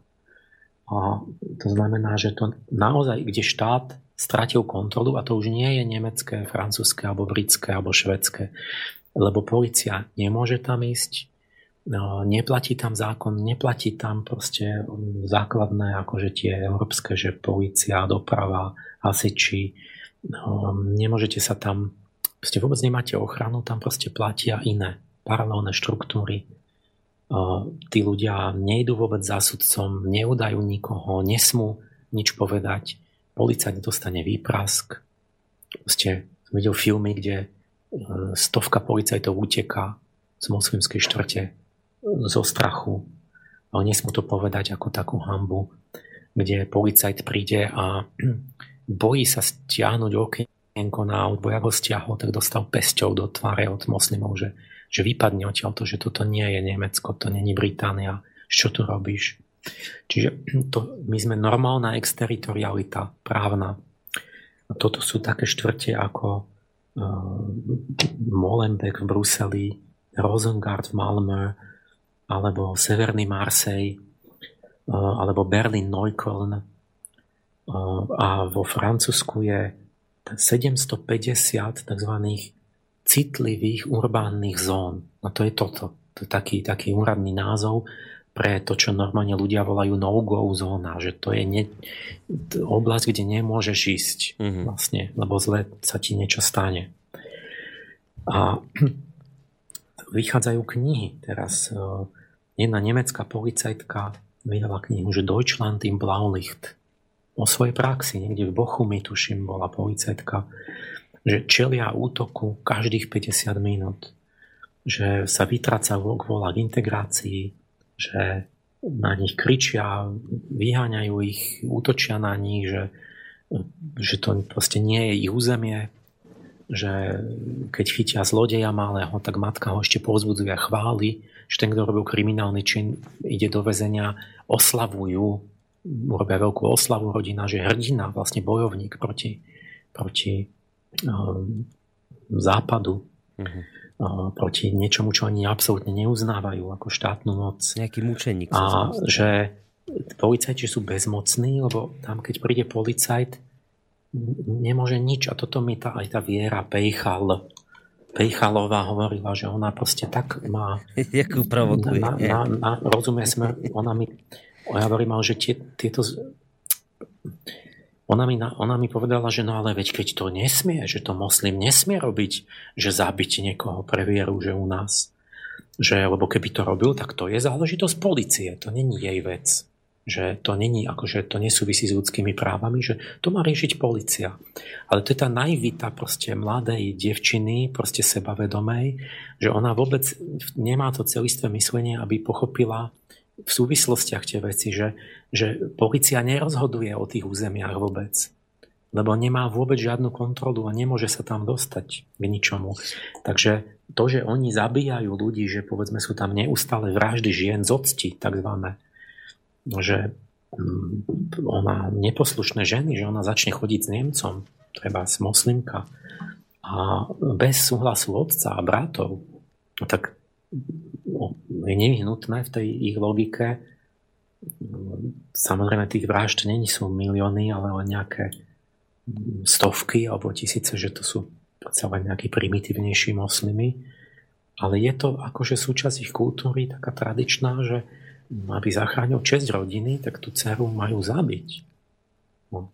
Tak, a, ale nemôže sa nič vyšetriť a nič sa neudeje, a zbytočne ona povie, že ale to je zločin, že to, ale, lebo realita je taká, že tam sa policia nedostane. Tá policajtka hovorí, že je to takto. Že prídete tam a niečo chcete a môžete ho tam hneď vidieť, ako zábil na chodníku človeka. Oni hneď mobilom zavolajú 20 rodinu a kamarádov a v priebehu 5 minút je policajt obklopený 20 mladými mužmi, ktorí sa opýtajú, že aby vypadol, že či má nejaký problém a všetci podpíšu a dosvedčia, že sa tu nič nestalo a že stalo opačné. To isté e, starosta Berlínu Neukon e, napísal knihu Heinz Buškovský sa volá. Tak on je starosta, on to tam roky denne rieši. Hovoríš, to je tak, presne tak to je, že vojdete tam, narazí do vás zozadu auto. Ale v tej chvíli tam je 15 svetkov, ktorí dosvedčia, že nie do vás narazil niekto, ale že vy ste cúvali a narazili ste do toho zádu. Všetci to videli. A policajt, ktorý by nerešpektoval svedectvá, tak bude potrestaný že on nemôže si sám vymyslieť, že on sám videl, že policajti sa snažia nemiešať sa a boja sa tam ísť, lebo ešte vlastne sudca im nedá za pravdu, povie, že je islamofób alebo niečo hm. a, a ešte jeho nejako degradujú. Takže vlastne sú tí policajti vodia, on tam nebude chodiť. Vodiči si povedali, mňa toľkokrát zbili, že ja odmietam a nechodia autobusy. Proste infraštruktúra sa vám zrúti. Koľkokrát sa nechá vodič zbyť. Pýta list, tak vylej mu Coca-Colu na hlavu, chalani. O, tí chudáci, čo tam zostali, keď už je tam, začína byť, sa blížiť k polovici, tá moslimská podiel tých obyvateľov, tak sa musíte vysťahovať. Povedzme ste dôchodca, nemáte kam už ísť. Ale že tam hovorí, že denne vám dávajú najavo, že ste podradní, že oni sú nadradení, že sú šéfovia, že im musíte lízať podošvy, že nesmiete sa pozrieť ani do očí, keď stojíte čo, na červenú vedľa, lebo okamžite príde k vám ten mladý, povie, tak keď máš nejaký problém, tak to vyriešme hneď, ak chceš. Čiže tam, je, tam vzniká určitý teror proste tých, tých mladých, ktorí sú nevzdelaní, nezamestnaní, s obmedzeným obzorom, ale obrovsky si vybičovávajú náboženský sebavedomie, že sú nadradení hmm. nejakí akože nadľudia a myslia si, že hrdinstvo sa dopúšťať kriminálnych činov, lebo to nie je kriminálny čin voči nemeckému štátu, ktorý oni neuznávajú. Teraz, že, že tam v tej štvrti oni majú, že naprostá väčšina detí, 80-90% moslimské, Čiže tam vôbec už si nikto nekladie otázku, že kto koho integruje. Je jasné, že moslimovia integrujú už tých Nemcov. Ani v štvrtej generácii nikto nevie po nemecky. Majú len styčného človeka, ktorý ide na omrad. Čiže vôbec ani im to je úplne jedno nejak komunikovať s Nemcami. Že učiteľka, ktorá chcela vysvetliť, že nemecké hodnoty, že byť usilovný, naučiť sa nejaké schopnosti v škole, aby si dostal prácu, aby si si zarobil marky, aby si si kúpil BMW a dom, neviem čo. Takže tie deti to úprimne vôbec nechápali, čo ona od nich chce, lebo že jedno dieťa úplne s, tak, s takou úprimne povedalo, že pani učiteľka, ale veď peniaze sú na úrade, že ako, o čom hovoriť, jak, čo zarobiť si že ona pochopila, že, že, veď, že to není, že si robí vtip tá malá, že ona po niekoľko generácií vôbec nevidela dospelého človeka, ktorý by pracoval, ale vždy všetci videli tých rodičov, všetci sú na dávkach e, sociálnych a že všetci vidia, že naozaj chodia všetci po peniaze do úradu, na amt.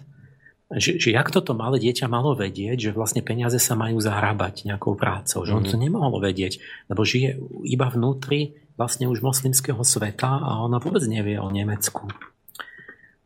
Že jak to má dopadnúť? No on hovoril také, na konci to mal taký drastický príklad, to je akože naozaj vrchol, že toto my pokladáme za azylanta. Že tzv. azylant, ktorý tam 20-30 rokov žije v Nemecku zo sociálnych dávok, akože ochranu tam chce, ale jazdí v Mercedese za pol milióna a, a policajt jeden, predstavte si nejaký policajt a parkuje samozrejme hoci kde, že on neuznáva dopravné značky nemecké. Nejaký policajt bol taký trsý, že si dovolil mu dať zastierač ten lístok, že nedovolené parkovanie.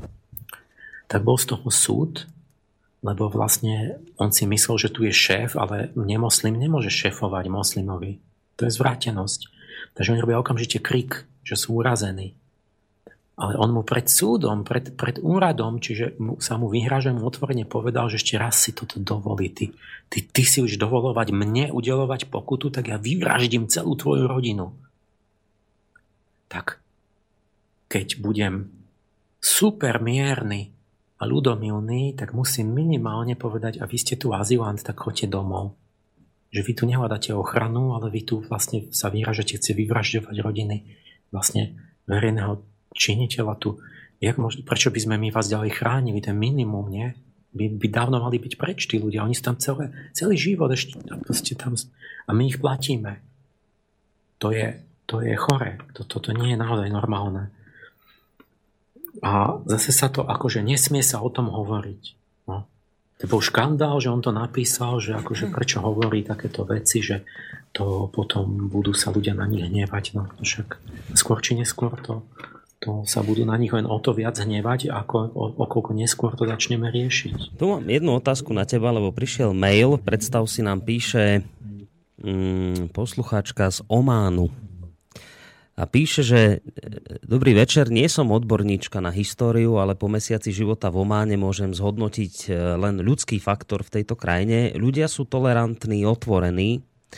Na, úradoch sa všetko rýchlo vybavuje, v práci vás od šéfa a po kolegov obsypávajú úsmevmi, muži tu majú medzi sebou silné puto a o ženy sa starajú s maximálnou úctou bez ohľadu na rasu a náboženstvo. Tento islamský svet je skutočne magický a poslala vám teda poslucháčka pozdrav zo slnečnej krajiny. Čo sa chcem spýtať, že ja neviem, ako je to v Ománe, ale teraz mám chuť jej veriť, lebo nevidím dôvod, prečo by si to vymýšľala. Tak dobre, ak je to v Ománe takto a v Berlíne, v Neuköllne je to inak, tak ma potom zaujíma, že, že to je ako, že v moslimskom svete sa sa žije inak, tí moslimovia žijú inak ako moslimovia v Európe, ktorí tu nie sú doma a chcú sa nám vlastne akoby za to pomstiť, že žijú kde si, kde oni kde platia iné pravidlá a to ich tak rozčuluje do, do toho momentu, že jednoducho sa takto správajú. Lebo, lebo nerozumiem tomu, ak je, ak je situácia v Ománe takáto, tak prečo je situácia v moslimskej štvrti Mölenbeek úplne opačná? No, pekné, že píše až odtiaľ a niečo dobré. A teraz by ma aj zaujímalo, že či, či ona je slovenka a kresťanka, že či hovorí o tom, že sa k ním správajú dobre, lebo ja som povedal, že je jasné, že sa majú k moslimom správať dobre a to práve prídeme k tomu princípu tej šarii, že nemoslim to je niečo úplne iné. Kafir to je niečo hanebné. No on, ona píše, že bez, ras, bez ohľadu na rasu a náboženstvo, že sa tam pekne správajú. No, áno, tak to spomenula. Mohla by nám ešte niečo doplniť mailom. Mm-hmm. Ja som tam nebol. Nie, ja nechcem, ja som, čo aj som hovoril, že v Iráne máte veľmi milých ľudí a že to vlastne tam dobre cítite. Ale um, jak to presne je, že samozrejme prvé, čo by som povedal, celkom takto nebude, lebo vieme, že sa tam stále vraždí a proste, že teraz Arabi zavraždili toho Al-Nimra len preto, že je šíita a len preto, že požadoval demokraciu. Ale to bola Saudská, to bola Saudská Arábia. No, áno, v Arabii, no. A ona bola jedno aj z Ománu. No ja tak detailne až nepoznám tie rozdiely. A v Jemene máte takisto sa zabíjajú pre náboženstvo. To je hneď vedľa. Tam Ománu, tam na, tých, na tom mm, v tom Indickom oceáne. V tom Iráne to tiež nebolo až také, lebo tých bahajistov občas zabili a šikanovali, nesmeli študovať. Čiže to by som sa pozrel, že v tom Omane, ak to presne je, že či to je tam tak dobre. A, a ďalšiu vec, že samozrejme, že vy keď sa podriadíte, tak je to relatívne dobré. Však aj tam v Iráne boli, tí kresťania môžu tam žiť a tak, ale nemajú rovnaké práva. To sa musíte podriadiť to je tá, toto je ten hlavný princíp šárie a sme pri tom je, že moslim, celý svet sa musí podriadiť islamu. Allahovi, čo prakticky znamená Mohamedovi. A pokiaľ to urobia a stanú sa dhimmi, stanú sa chránenci, kresťania, židia a tak ďalej, tak moslimovia im vymedzia ich práva určité zredukované práva a povinnosti, že čo smú, čo nesmú. Napríklad to, čo si čítal, že požadujú odstrániť kríž zo štátnej vlajky, to je súčasť šarie. My, my to nepoznáme, my, my nechápeme vôbec, že s jakou logikou oni to robia, ale to je tam napísané už v dohode, že dhimmi, čiže keby nám to došlo, že my sme tí to sa volá, že chránení sme, ale to sú v podstate že treťotriední občania, ktorí sú hm, akoby sluhovia a podriadenci a musia, musia vo všetkom slúžiť moslimom a nesmú proste hm, musia im uvoľniť stoličku, keď príde moslim.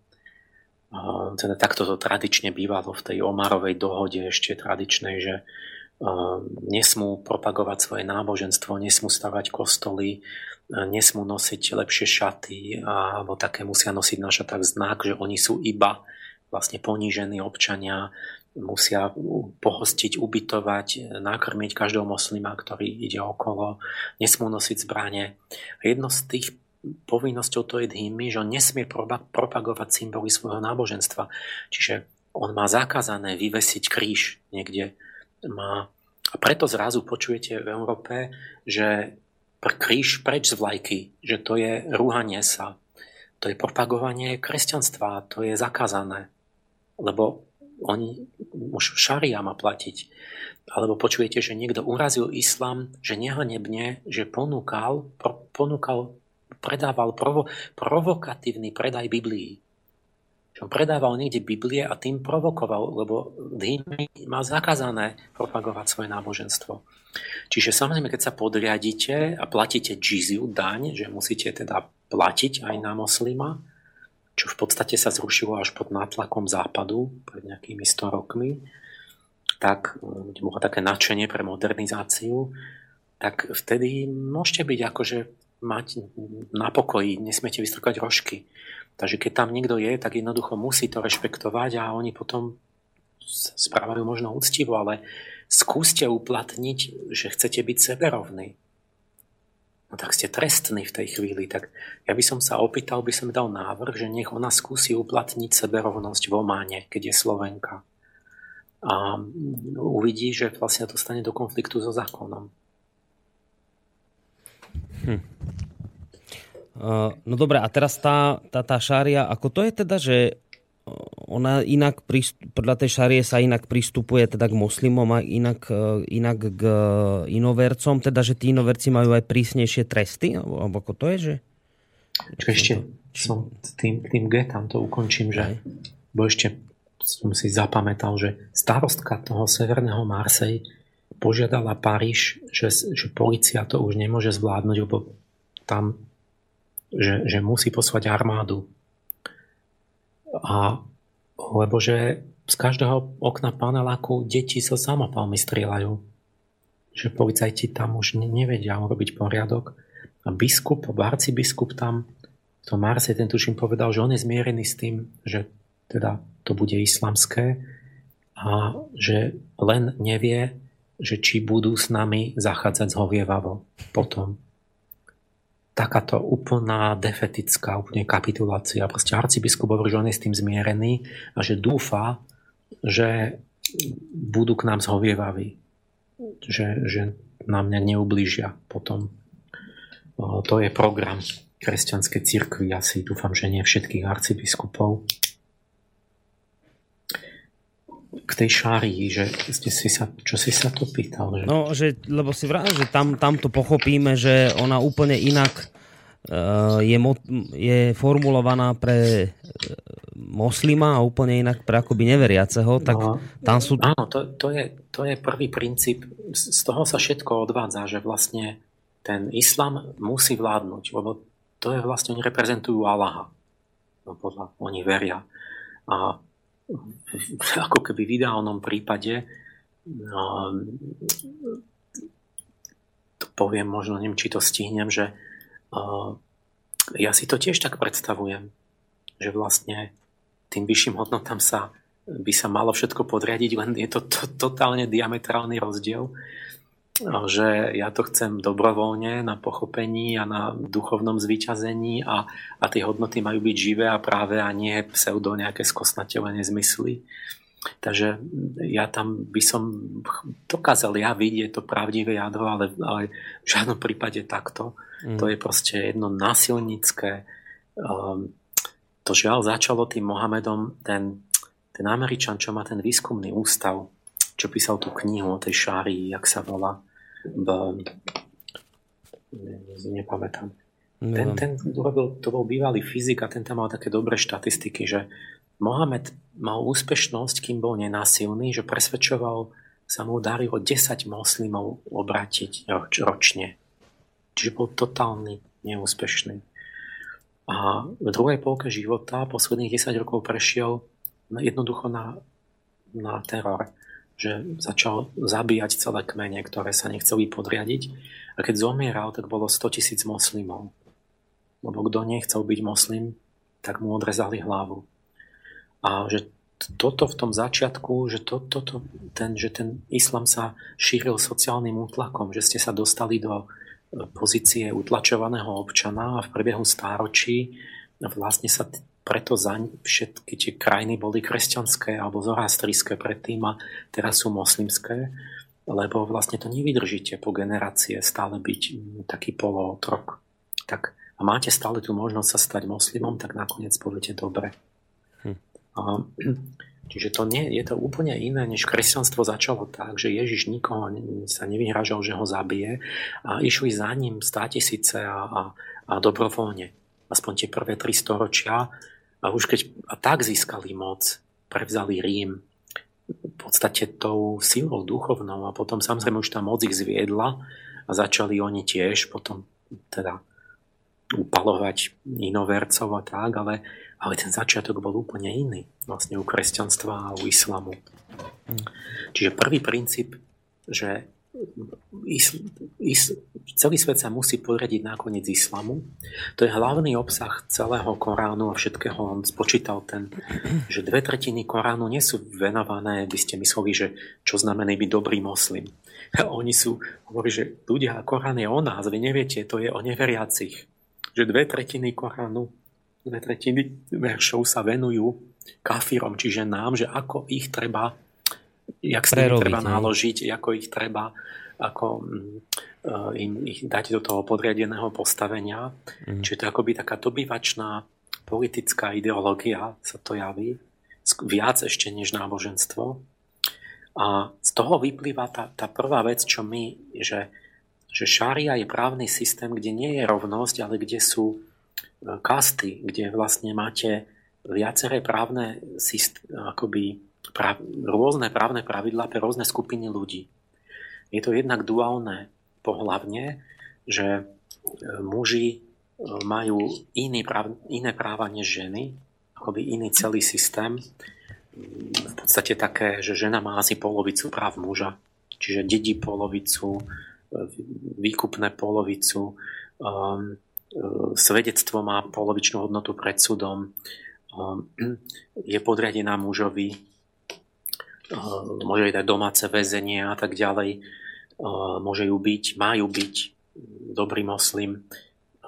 Samozrejme, ona je chránená, ona má na všetko sú pravidlá, že nemôže ju byť bez dôvodu, musí byť k nej mierny, spravodlivo a tak ďalej.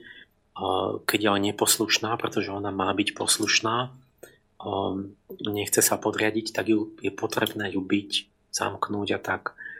To je presne vymedzené, som počúval právnika teraz mm. islamského, že dovolená je ľahká bitka. Ženy sa smiali, že, že prepačte, že to čo je ľahká bitka. On presne vymenoval, ľahká bitka je definovaná tak, že nie sú zlomeniny a trvalé následky, to je ťažká bitka a že to nemá už dovolené. Čiže nemôže ju zabiť, Nemôže mhm. byť trvalá mrzačka alebo jej zlomiť kosti. Mm-hmm. Ostatné je ľahká bitka. Povolené sú len A modriny. To je potrebné, pretože ženy uh, sú, bývajú neposlušné, keď nie všetky majú dobrú povahu. Mohamed povedal, že v pekle je väčšina žien, pretože majú slabšiu inteligenciu a slabšiu zbožnosť od prírody a preto vlastne ten muž ich musí viesť a musí omedzovať tie ich ako keby sklony ktoré oni by sami nevedeli uh, sa mm. akoby tak ukázniť.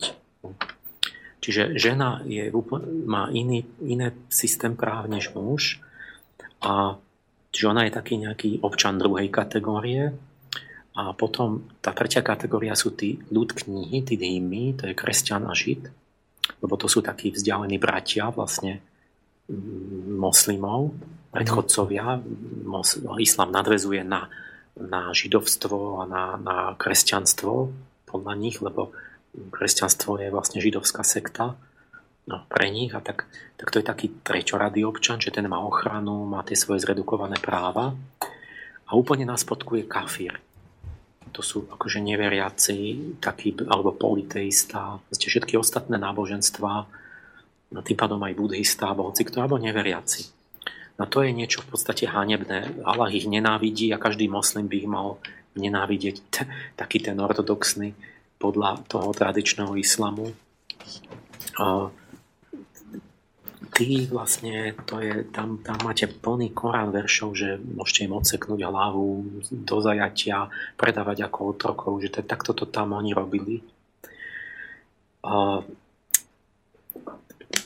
Čiže to je tá viacstupňovosť toho zákona, teda neexistuje žiadna rovnoprávnosť medzi tými skupinami a neexistuje, ďalší bod, neexistuje žiadna sloboda. Sloboda viery, sloboda prejavu, sloboda myslenia. Hlavne žiadna, ktorá by mohla kritizovať alebo diskutovať o islame. To bol, to bol mm. po stáročia princíp, oni vlastne to ne, neodstránili stále to je, to je proste trestné. To je, to je buričstvo, to je proste zrada štátu. A neexistuje teda ani to zlaté pravidlo, že sme si... No, alebo existuje, ale medzi moslimami. Moslim k moslimovi sa musí správať bratsky, ale tým, že sú tu iné kategórie, tak e, vlastne mm, nie je tam tá reciprocita, že nerob druhému to, čo nechceš, aby robil tebe. To je niečo úplne iné. A my sme v pozícii toho iného, že mm. oni voči nám nemusia dodržovať, oni majú, majú dovolené alebo prikázané klamať, proste nejako získať moc nad nami podľa toho klasického islamu. Svetá lož je taký keď potrebuješ nejako oklamať vlastne tých, tých kafírov, tak, tak to máš robiť. A, a vlastne až keď sa stanú moslimami, tak sú, tak sú bratia, voči ktorým platí morálka rovnaká ako voči nám samým. Mm-hmm. Um, no, trošku ťa prerušíme, Mil. Jednak aj preto, že by bolo zahrať pesničku, ale e, ešte predtým, e, ty si sa tej poslucháčky z Ománu pýtal, že či teda by mohla e, či by mohla tam byť jednak akože by kresťankou, alebo či by mohla, ako, ako to bola tá tvoja otázka, že či, či má tam slobodu vierovýznania, alebo také niečo si sa pýtal? No áno, že či sú na ňu dobrí, predpokladám len preto, že sa všetkému podriadila, keby sa dožadovala rovnoprávnosti žien, rovnoprávnosti kresťanov, alebo že by toto, tak, tak by na ňu platil trestný zákon. No, lebo napísala mail a píše v ňom toto, že na Slovensku tiež musí každý rešpektovať kresťanské hodnoty tu sú rešpektované náboženstva, tu sa rešpektovanie náboženstva ešte raz. Na Slovensku tiež musí každý rešpektovať kresťanské hodnoty. Tu za rešpektovanie náboženstva dostanete aspoň šancu na slušný život bez daní a zbytočného zdierania. Nemám taký pocit, že na Slovensku máme viac slobody, keď z každej strany kričí korupcia a podvod. Kastovný systém, kde je na čele vláda a mafia napísala posluchačka z Ománu. No. ale mám pocit, že tam teraz e, sa vyhla odpovedi na tú tvoju otázku týmto konštatovaním. No, ona to tak, tak celkovo dala dohromady, že to zmiešala.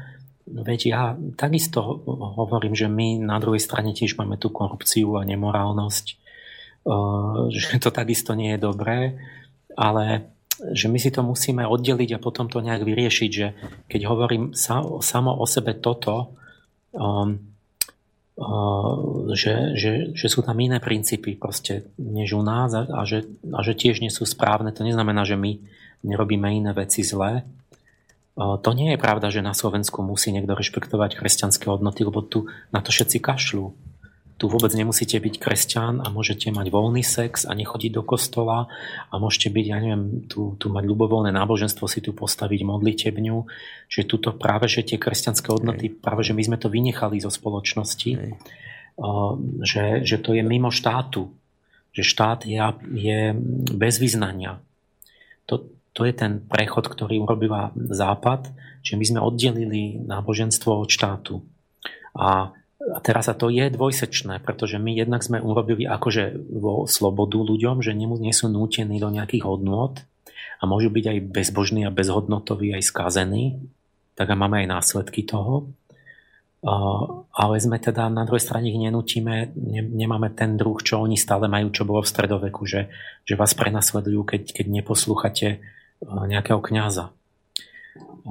Čiže je to také dvojsečné a toto ja chcem práve vyriešiť, že my musíme, to som povedal tým, že musí sa sklbiť sloboda individuality s, s, s morálkou a s náboženstvom. Tak, aby to bolo spojené organicky a správne a nie buď nadiktovať morálku pod trestom, pod mečom, že či zhodnú hlavu, alebo dať ľuďom, že budú úplne amorálni, že, že, že môžu robiť hociaké nezmysly. A toto je ten, poviem pred pesničkou, že ten obrovský rozdiel, že nenastalo oddelenie islamu od štátu v tých krajinách. Tam je to stále tak, jak sme to my mali v stredoveku a preto vlastne tí ľudia, čo hovoria, že však je náboženská sloboda, že vy ste islamofóbi, že nechce dovoliť iné náboženstvo, to sú blázni, oni proste sú jednoducho, nevedia, čo rozprávajú.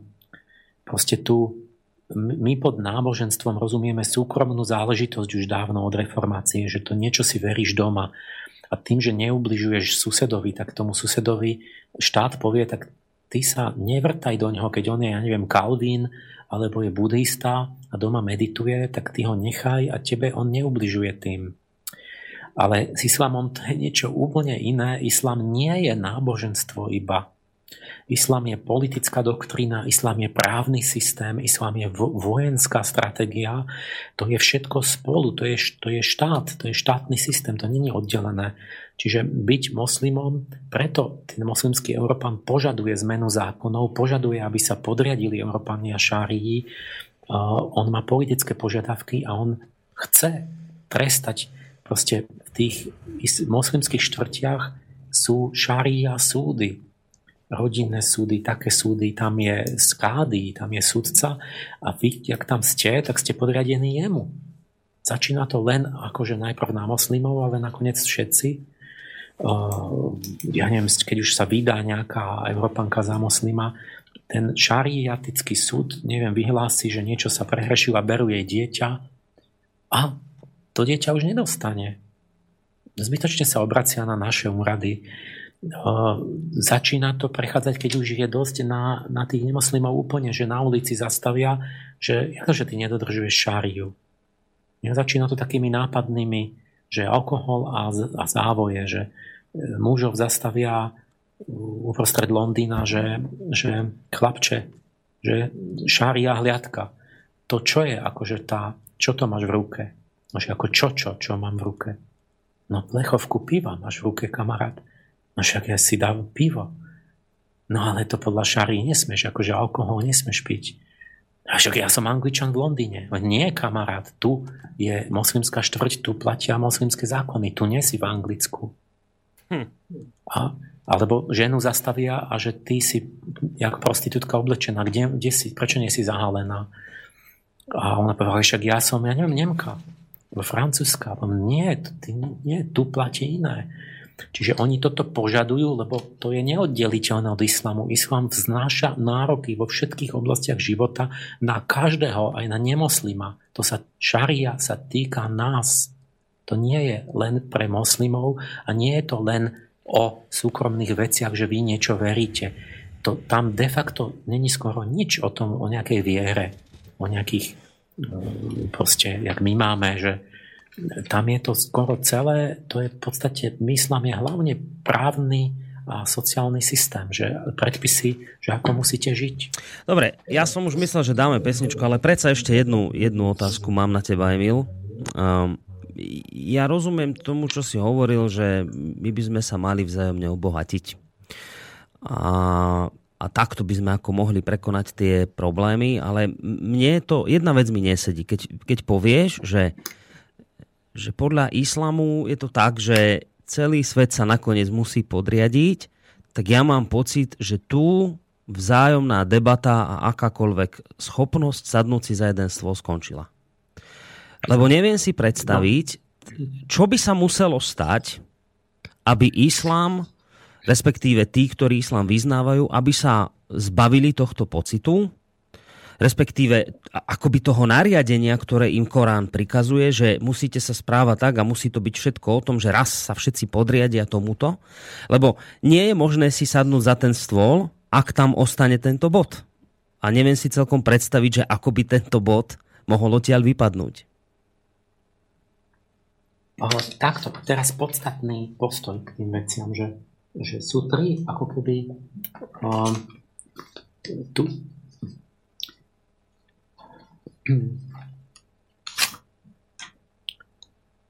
musíme v tom vidieť tú možnosť vývoja, že um, to, čo opisujem, je ten klasický islam, tak ako vznikol, tak ako sa stále tvrdí, že je väčší, nemenný, že to je tam v tom Koráne, že to není to vec výkladu, jak sa rozpráva, proste je to jasné, že to tak je. Ale teraz vlastne hovoria mnohí tí islamskí vodcovia a a všetci halíkovia hovoria, že ale to je všetko inak, že oni sú mierumilovní, dobrí, že to není, že nechcú nie, že to sa všetko dá inak interpretovať, záleží interpretácia, že to celé. A všetko vám odcitujú vám vlastne také pekné verše, že nemá byť donúcovanie v náboženstve a tak. No. A čiže akoby zrazu máte tu, ste akoby, že preboha, tak je to takto, alebo je to úplne opačne. Že akoby máte úplne dva tábory a potom sú dva postoje, že jedni hovoria, že to není akoby vôbec žiaden problém, že to vôbec, ako, že to len my zle chápeme ten islám, ako ja, keď tu takto straším. A, a druhý, čiže ako keby netreba sa nič báť a že to je len, sa nepoznáme. A minulá jedna holandianka pekne povedala, že, že, že ja tam žijem a moju, moju, a, a, a dívam sa v televízii českej na mladé dievča v minisukni, ktoré rozpráva, že nemáme byť islamofóbi, lebo je to, že sa len nepoznáme, že nepoznáme tých moslimov. A hovorím, tá, ona hovorí, že taká husička mladá v tej minisukni rozpráva, že, že my nepoznáme islam, veď by ju dorezali v parku, keby ju videli v tej minisukni. Však hovorí, že moja kamarátka behala tiež v nejakých šortkách, tak ju dorezali v parku v Holandsku že teda akože aby sa e, pochopila, že nebude provokovať Allaha a, a nebude nehanebniť sa. A že tieto, tieto naše aktivistky, že proste sú ne, ne, mimo, mimo, no, mimo reality, nejakej jasné. UFO no. dimenzii. No. A že, takže um, jak, jaký je ten, teda ten právý islam? Že to je ten dobrý alebo ten zlý? A keď je to ten zlý, ak ty povieš, že tak teraz, keď je to takto a je to nemenné, tak to je, tak to je zlá odpoveď, to je úplne neriešiteľné. To je len potom, že, že kto koho zabije. A to je ten, ten rigidný islam, že, že naozaj tamto je tak, že my žijeme v dome vojny a vojna skončí až keď bude celý svet moslimský. Tam není čo riešiť. Na druhej strane ale sa tu tvrdí, že je to opačne, že sú dobrí a tak. To tiež není pravda, že nerobme nič lebo my naozaj tu dochádza k, um, k vytlačaniu vlastne um, lepšej kultúry horšou. Otvorene musíme povedať. Nie vo všetkom, ale, ale proste není to dobré. A uh, to riešenie je medzi tým, že musíme to brať vážne, ale nebude to tak, že ten islám bude rigidný, že, to, že tam sa musí nájsť riešenie, preto hovorím o tej reformácii, o tom vývoji v islame, ale na to musíme pozbierať my duchovnú sílu a rozum do hrsti a spojiť sa s tými pokrokovými, inteligentnými, dobrými moslimami, aby sme to vzali my iniciatívu do rúk. A nie, že to budú mať proste pentagonskí jastraby v rukách spolu s islamskými štátom a, a tými, tými banditmi tam. A oni, oni majú vo všetkom iniciatívu, oni riadia svet, oni udávajú tempo, tón, čo sa kedy bude diať a samozrejme len v neprospech celého sveta, lebo majú spojený len na zlých úmysloch. No dobre, ale dobrý, to... ale, do, no ale dobre, a tak to znamená, že dobrý moslim sa nemusí riadiť Koránom? Kde je explicit... Takisto ako, ako dnešný moderný kresťan sa neriadi starým zákonom. Oni no. to majú tiež zo starého zákona, to kameňovanie a to, to zabíjanie. Takisto to, to musia urobiť. Musia prejsť takým vývojom. A potom, keď to budú uznávať a si budú vážiť tých vodcov, ktorí to e, dajú tomu to, to čisté mravné jadro tomu islamu, lebo nemôžete teraz chcieť, že potom tak, tak buďte kresťania všetci, to je také, toto každý by sa zlakol, že im chcete brať kultúru, ale musia prísť nejakým organickým vývojom oni budú tvrdiť, tak jak my o starom zákone, že, že to je nejaké božie dobro a pritom ten starý zákon, tam sú genocidy, no, vyvražďovanie. No ale oni ti povedia, že no, no dobrá, ale bol nový zákon a tento akoby zmazal ten starý, že už sa riedime novým, veď práve preto prišiel Ježiš Kristus, lebo no, nie no, oko tak za oko, si nájdu, ale... oni, oni tak teraz majú problém, lebo Mohamed je pečať prorokov, on sa zabezpečil, že po ňom už nemôže prísť žiaden ďalší prorok. No. No. Tak sa budú musieť ponámáhať a nájsť nejaký verš, aby mali, že, že ten, kto príde po Mohamedovi a ho vyloží inak, tak mu dajú titul, ja neviem, že to nebude prorok, ale bude to ajatolách. Alebo neviem kto a takto to obidú a proste si budú, nech si vyložia ten islám, nech si ho ráčia vyložiť správne v súlade so skutočnou Božou vôľou a nie s tým pseudo-Allahom, na ktorého sa odvolávajú. To je to proste ich morálna povinnosť a toto majú robiť. A druhá alternatíva je len akože vojenský konflikt a proste, alebo pouličné násilie a takéto veci. Mhm. Dobre, pesnička? Mm-hmm. Tak dajme niečo.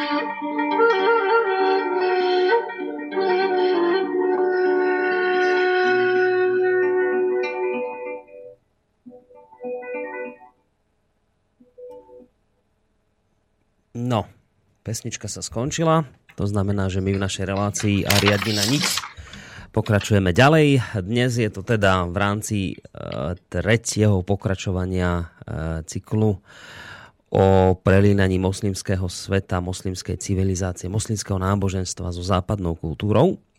Vy nám môžete písať maily na studiozavinačslobodnyvysielac.sk e, a potom neskôr, možno po tej 20. Uh, po, to už končíme, po, po 19. hodine, možno aj telefonicky na čísle 048 381 0101. Keď tie maily spomínam, jeden ti prečítame, Mil, lebo ten mail vlastne mi pripomenul to, čo som sa ťa pýtal. ešte mám pocit, že si mi na to celkom neodpovedal. Pýta, alebo teda píše nám niekto, kto sa podpísal pod písmenkom L, mail tohto znenia.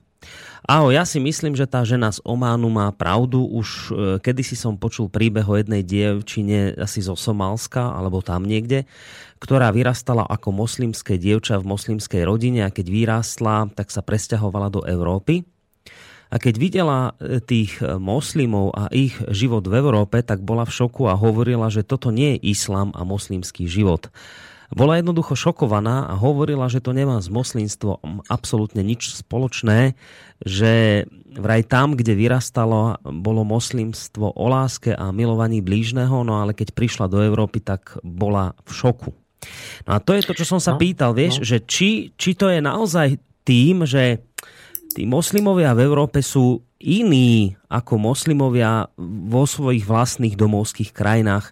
Či to nie je tým ovplyvnené, že proste sú tu a, a, a chcú sa sú... akoby pomstiť, alebo sú nahnevaní a, a preto aj to ten druh správania, o ktorom hovoríš. Áno, to, to, je, to je dobrá pripomienka, že ja som to chcel povedať, len ne, nestihnem všetko.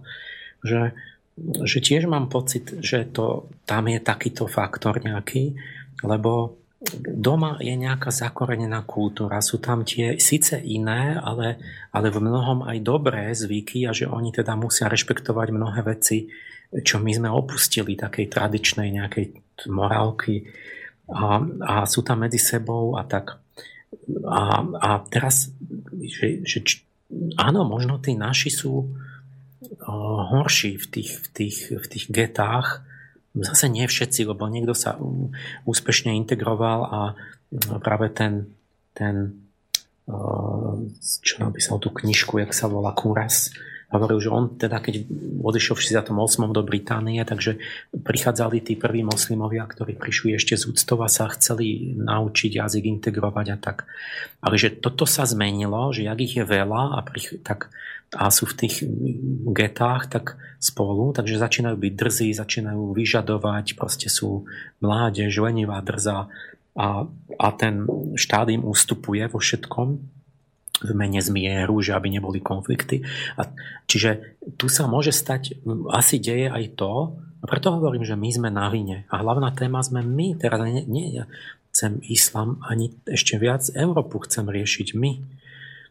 Tá naša prázdnota a slabosť a ústupčivosť a taká idiocia proste inštitucionálna, zahražajúca, že, oni, že, že my ich tu kázíme de facto keď niekomu dáte zrazu sociálne dávky, že, že, že všetci žijú bez práce, no tak to je, to je ako by ste úplne skazili, rozmaznali dieťa.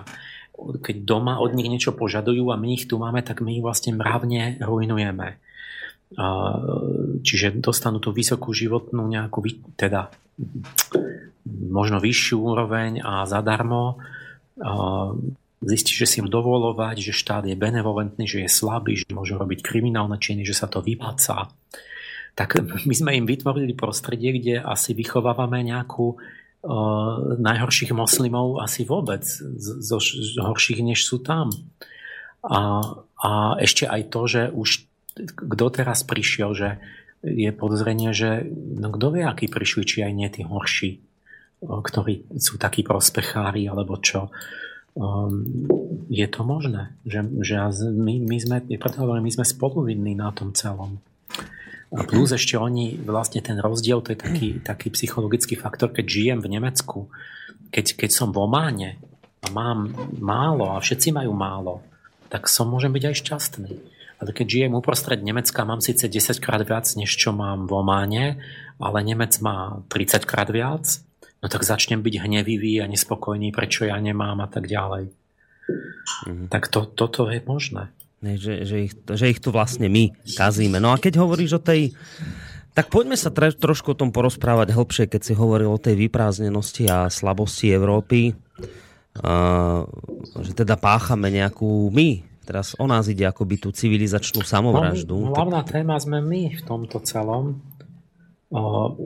Čiže k tej šárii tam, no, tam je toho veľa, ale že pravdu má taký ten konvička a takýto v Čechách, že, že e, islám takto, keď je takto de facto, jak je, aj tak chápaný a tak prehlasovaný, je protiústavný a stojí mimo zákon a treba ho dať mimo zákon tak jak nacizmus.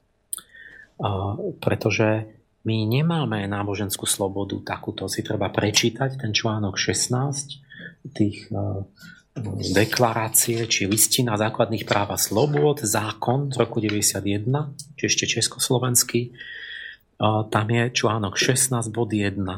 Každý má právo slobodne prejavovať svoje náboženstvo a vieru sám alebo spoločne bohoslužbou, vyučovaním, obradmi a tak. Ale bod 4 to obmedzuje, hovoria výkon týchto práv možno obmedziť zákonom, ak e, je to v rozpore s demokratickou spoločnosťou, je to nevyhnutné na ochranu verejnej bezpečnosti a poriadku zdravia, mravnosti alebo práv a slobod iných.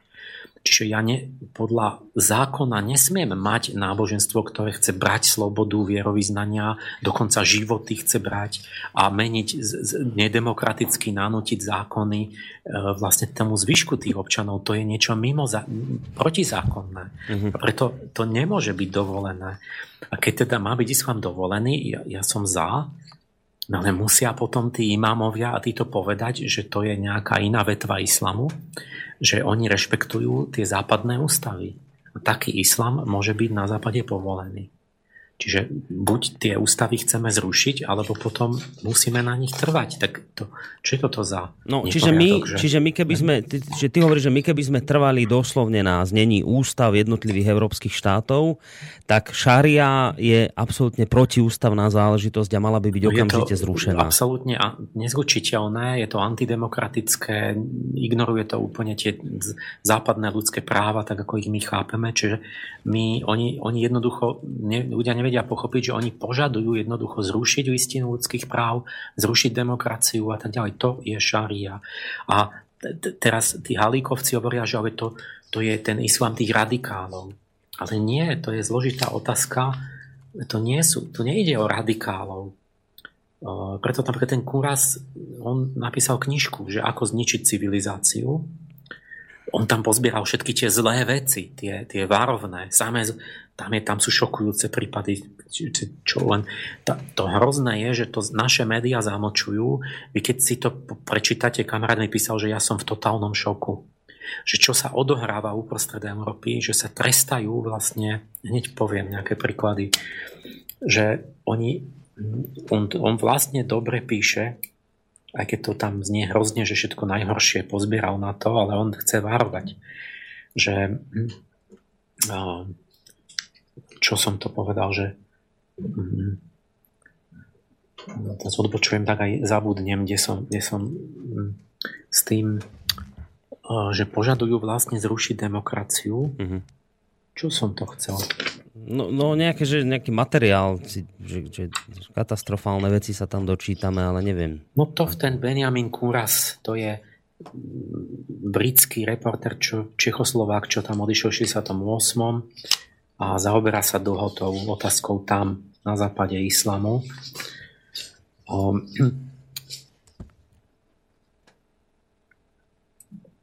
to som chcel s tými radikálmi, že že povedia, že to, to tí radikálové iba pár percent, to by nebolo bezpečné. Tu nejde o islamský štát. Islamský štát tam podporuje, bude dovtedy, kým ho bude Západ podporovať a potom zanikne.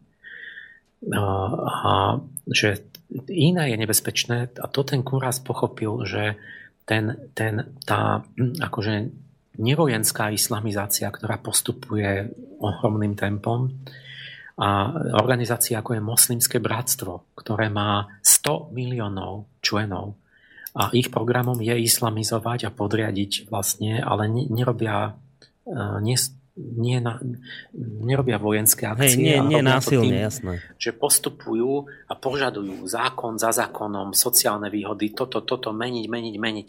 Čiže Islamská rada schváluje osnovy učebné pre všetkých žiakov, nie pre moslimov, pre všetkých, pre nás. Islamská rada musí schváliť, že máte mať oddelený bazén na univerzite, lebo nemôžu byť ženy s mužmi, že e, máte mať halal potravu, že máte, ja neviem čo, zamestnávateľ musí zriadiť mešitu v tom svojom, lebo musí sa niekde modliť. ten moslim, že má byť prerušená pracovná doba. Že, lebo v Londýne povie, ja to proste nebudem rešpektovať, toto je proti Bohu. Vystupí vodič e, na poludnie na kryžovatke, 4 hodinu si dá koberček a vy sedíte v tom autobuse 4 hodinu. Než on sa domodlí, sedí tam 100 ľudí, potom zase ide ďalej alebo že Ramadán. Ramadán je podľa lunárneho kalendára, to sa stále posúva, to je vždy inokedy, to sa nedá včleniť do solárneho kalendára nášho. Takže má byť, že oni nemôžu pracovať vtedy, a že, lebo nemôžu jesť. A, a že teda je urážka, že má sa zakázať jesť nie len, že on je moslim, že on nie je na Ramadán. Mm. Ale mali požiadavky, či kde, že, že nesmie jesť ten kolega, ten kresťan, lebo že ho uráža, že on mu robí chute, on tam, on v práci vedľa neho je, si to predstav. Mm a čo bezbožník a ešte sa ukazuje, ale podľa šarí on sa má schovať, on nemá byť nápadný. Hm. A, a proste keď, keď, keď je iba kresťan. No dobre, počuj, a, a teraz, že... Čiže no. to je nezlučiteľné jednoducho a oni tak, tak to, to, toto si my musíme uvedomiť, že tu je taký kruh, ten kuras to tak, tak identifikuje, tak, že, že radikáli je, neviem, 5%, Lenže štatistiky ukazujú, že 50% všetkých európskych moslimov podpor, sympatizujú so šáriou a myslia si, že by asi mala byť zavedená, lebo vlastne je to Boží zákon a my ho nedodržujeme. Hmm. Stále ho nedodržujeme. To znamená, že tu ide o tú väčšinu, ktorá e, pasívne podporuje alebo toleruje tých radikálov, ktorí prevezmú moc, však v Sýrii ich tam pár desať tisíc prevzalo moc nad, nad desiatkami miliónov. A to je tá vec, že to bolo aj tak s nacistami, že začalo to tak, že e, mysleli Nemci, však to je pár bláznov, hrstka bláznov. Ale oni tým násilím, tou, tou, tou tvrdosťou, vtiahli nakoniec všetkých a zrazu bolo neskoro a zrazu vysvetlo, že, mlčia, že, že je jedno, že ich je menšina, keď sú aktívni a keď zabijú každého, tak sa začnú všetci báť. E, že tá, a je jedno, že tých je väčšina, lebo pasívna močiaca väčšina je irrelevantná. Tá nehrá rolu. Môže vás byť bilión, ale keď sa nikto neozve, keď sa každý podriadí, keď sa každý bojí, no tak vás vtiahnu do nacizmu, vtiahnu vás do islamského štátu. Takže to sú keci, že, to, že, že sú mieru milovní. To je tak, jak za komunizmu, jak my. To je to isté, že väčšina povedala, však ja nie som za komunizmus, ale každý sa bal, každý posluchal, každý chcel zamestnanie, každý chcel deti mať v škole. No tak každý pomáhal na tom. Hm. To je rozhodujúce. No dobre, ale... Čiže tam tzv. mierumilovná väčšina moslimov, keď sa nechajú vtiahnuť do toho a nechávajú sa, že oni sa teda podriadujú tomu, lebo nakoniec niekto povie však Veď je to, je to, tak je to zákon alebo nie? Má odpadlík zomrieť alebo nie? Tak musí povedať, no tak áno, tak si moslim alebo nie? Som. No tak, buď ticho. Takže toto stačí. Čiže my musíme sa začať tým zaoberať a si to uvedomiť a vlastne niečo s tým robiť.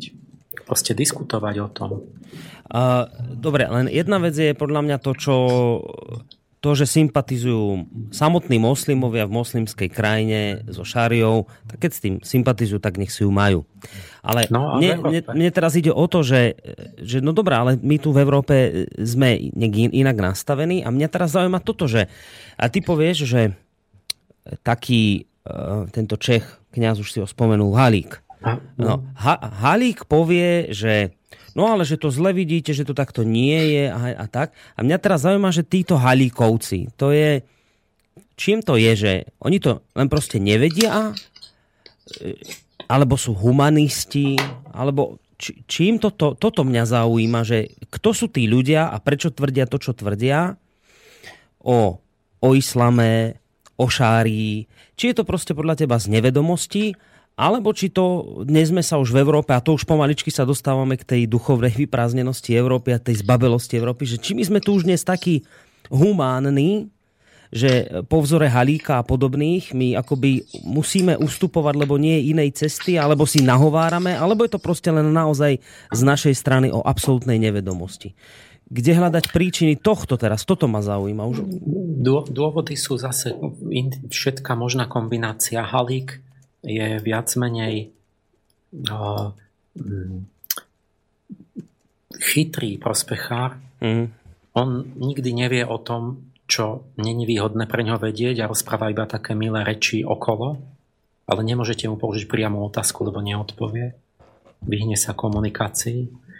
A tí aktivisti, jak tá dievčina, takto, tak to sú, to sú, tam je to skôr naivita, oni vôbec nechápu, čo činia, ale je vždy za tom tá neresť, akože tá, ten pocit tej dôležitosti, realizácie a tak. A Čiže my tu máme komplex proste chorých javov spoločnosti, ktoré teraz začínajú ľudia sa to tak chápať a zviditeľňovať to, že sa deje nejaká čudná vec a už to vidia na tých úplných absurditách, že a teraz menujem jedného Jirží Fuchs, toho som objavil, aj som sa s ním skontaktoval. On má takú, že Akadémia Bohemika, v Čechách takú filozofickú súkromnú školu, tak niečo ako ja, že je súkromný filozof, môže si hovoriť, čo chce. A dobre hovoril, povedal, pomenoval to, že máme tu lavicovo-liberálnu totalitu, ktorá v mene ľudských práv už likviduje ľudské práva. Akože tak, taký protirečenie v tom je. Zdanlivo je to nepochopiteľné. Že uvedomte si rozpory rozpory toho, je to niečo neomarxisticko, lavicovo, liberálno, zeleno, ľudskoprávno, aktivistické. Ja neviem, jak to mám. Toto sa tak metamorfujú, jak také proteus, tie, tie, tie hnutia. Prelievajú sa. Zoberte si to oka bijúce, šokujúce rozpory, že vlastne ako keby to naozaj už post, vôbec rozum, keby, keby to že e, feminizmus, tak ja neviem, v Amerike nejaký, keď, keď kolegyni povie, že, že ja neviem, že no Anička, to čo, nešla by si so mnou na obed, že, že ty si taká kočka, tak toho budú linčovať, toho, toho vyhodia z univerzity a tak, že, sexuálne haraší tú ženu. A ale tie isté feministky, menovite tie osoby vo vláde, ktoré tak sú citlivé na to, že keď sa pozriem na ženu, že sa mi páči, tak už som ju obťažoval ako biely muž, tak oni obhajujú tie, tie kolínske obťažovania. V Kolíne 750 úda, ako by hlásili policii, že ženy boli obťažované tými, tými migrantami. Ešte len, len prišli pár týždňov a už sú takí drzí, že v skupinách po 40 obklopili nejakú ženu a tam ju obchytkávajú, vyzliekajú a, a strkajú jej prsty všeli, kde ja neviem, či prípadne aj zoberú kabelku alebo mobil. A, a teraz, a to bolo v ďalších mestách ešte, za jednu noc silvestrovskú Polícia paradoxne zistíte, že to chcela utajiť 5 dní, že ako nič prepustili všetkých, čo chytili, že pustili ich preč. Až policajti mali taký pocit viny, že pretože my sme spolupachatelia zločinu, tak vlastne proti zákazu šéfa policie začali to novinárom hovoriť a tak to sa už to prasklo potom, tak sa o tom muselo čo hovoriť. Hmm. Najprv, že teda iba 80, potom 500, potom 750. No, No a teraz zistíte čudnú vec, že tie starostka Kolína povie, dáva, že mrav, reakcie. Nie, že to je, zrazu to nie je zločin, keď, keď obklopia tú ženu a tam ju znásilňujú takmer. A zrazu to môžu, zrazu je to islamofóbia, keď poviete, že ale to boli cudzinci, lebo vraj to boli len nejakí muži ale pritom mali preukaz azylanta a všetci vyzerali ako z Arabie a z Afriky a hovorili proste tými jazykmi. Ale že nesmiete povedať, že to sú tí migranti, lebo to je migrantofóbia a musím povedať, že to nejakí muži zrazu obťažovali čo, čo Nemci neobťažovali svoje ženy, pretože nie sú z toho vykolajení, keď vidia ženu v kratšej sukni tak, tak to, toto, jak to, že policia chce chrániť zločiny, jak to, že sa nesmie povedať, oni môžu robiť tí migranti aj, aj kriminálnu činnosť a dostanú azyl u nás. Jak to, že starostka Kolína povie, že príručka etický morálny kódex pre ženy, že im doporučila, že aby si držali, že aby sa nevoňavkova, čo to povedala, ja, že nemajú mať vyzývavé šaty, Takže, takže tie ženy sú na vine, oni nemôžu sa obliecť ako chcú. Zrazu veľká moslimka, že ne, nevyzývavo sa obliekali. A že si im doporučuje, si držať cudzích mužov, sa nepribližovať k cudzím mužom bližšie ako na došku paže. Hmm. to by som, to ona by si založ, za, zaslúžila vykopnúť. Proste oni, to, to sa volá tá haruš, tá hra, hra, akože, že zobere sa 50-100 mužov, obklopia tú ženu, takže je tam hustý dav okolo nej. Takže on, nielen, on, ona nemôže uniknúť von, nemá šancu, ale ani polícia sa nemôže dostať dnu, teda nemôže ani zistiť, kto to tam robí, lebo vy nevidíte cez ten dav a tam môžu robiť všetko v tej tlačenici. A tí ostatní tam stoja len, aby zabranili. Takže aj tá obed je bezmocná, ale aj tí pachatelia sú absolútne neidentifikovateľní. Aj keď tam bude policajt rovno stať, lebo tam bude medzi ním a tou, tam, kde sa to deje, bude tam, bude to 10 metrov vedľa, ale medzi ním bude stať 50 mužov. Čiže na, a to môžu robiť hoci kde za bieleho dňa a tak ďalej. A, a policia to, bože, vôbec, že nemecká policia vôbec tam nemohla prísť. Mm. Lebo, lebo že keď zrazu akože je 700 znásilnení za jednu noc, tak oni proste nemôžu prísť na 700 miest. Čiže hneď sme tam, že vlastne v policia nefunguje, že to zrazu je technicky nemožné, lebo tu je úplne iný kultúrny pohľad. Že zrazu máme hromadný jav, niečo, čo nebolo predtým. A Teraz imám, jeden z tých imámov kolínskych povedal, že sami sú si na vine, lebo sa navoňavkovali a boli odhalené. Áno, áno, áno. Proste toto sú reakcie a toto máte medzi tým feministky, že oni sú, čo boli tak citlivé na ženy, teraz obhajujú týchto útočníkov. Ja som bol prekvapený, jak že... Môžete, môžete, keď buď tí istí ľudia vlastne na, si podstatu uvedomte, napadajú za homofóbiu, a, a za, za nerovprávnosť žien, aj za islamofóbiu.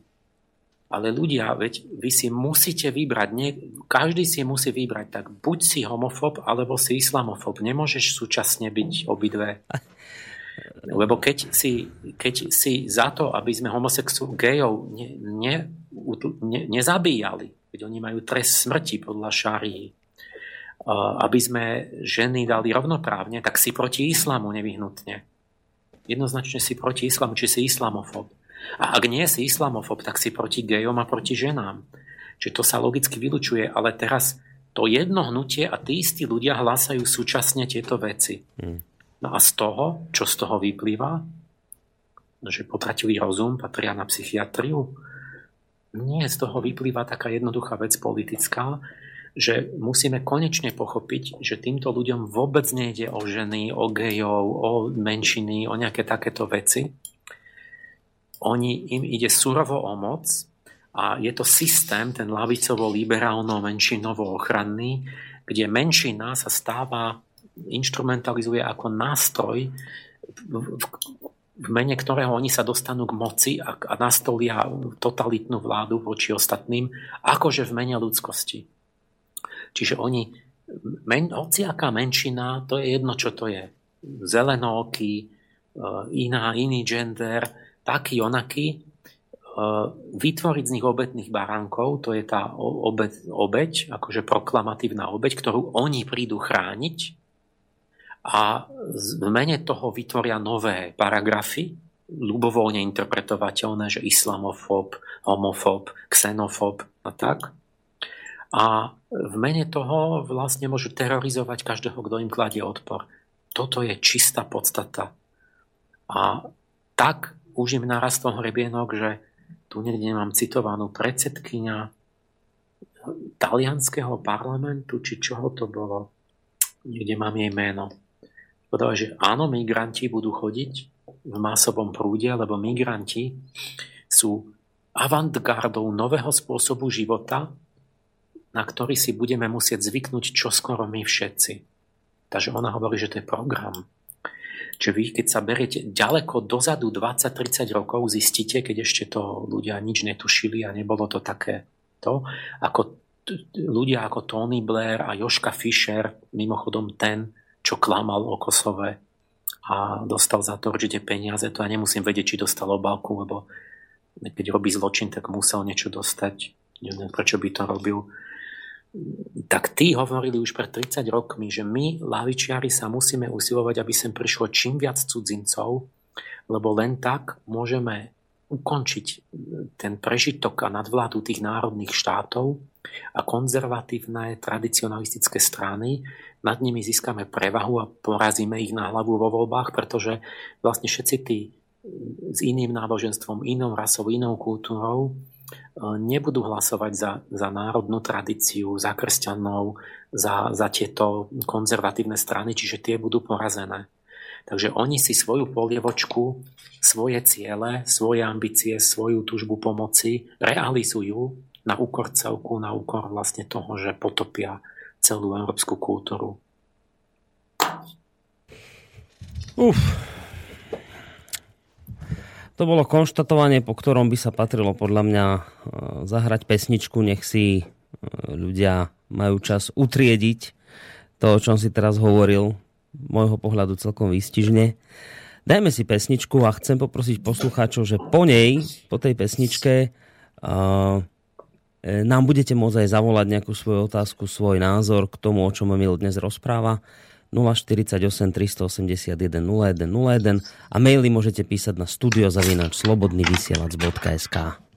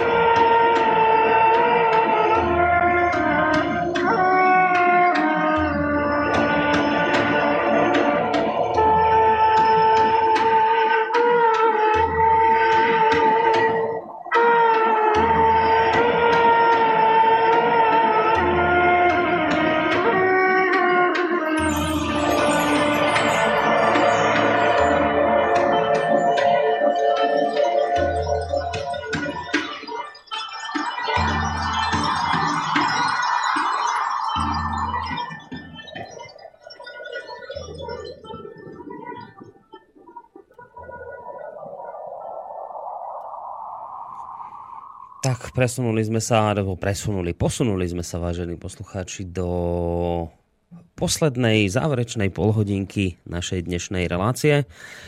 Ak máte chuť zatelefonovať 048 381 0101, mail studiozavinačslobodnyvysielac.sk Emil, ak som tie tvoje slova pred pesničkou dobre pochopil, tak mne to tak vyšlo, že ani moslimovia, ani Európania, ale hlavne tí rôzni ľudskoprávni aktivisti, uh, to sú tí v tejto chvíli, ak to tak môžem povedať, možno sa nevyjadrím správne, ale tak mi to ide momentálne, e, mi to tu krúži okolo hlavy, že to sú tí najnebezpečnejší ľudia momentálne? No, ja ich považujem, že áno, tak som to povedal, lebo oni teraz, stále niečo je na, bol tu Hitler, o tom Stalin bol a teraz chvíľu, keď ne, Čiže to chvíľu stačí byť 20 rokov pasívny a vznikne nová totalita a teraz je to táto. Mm. To teraz oni sú tí totalisti. A už, už sú veľmi drzí.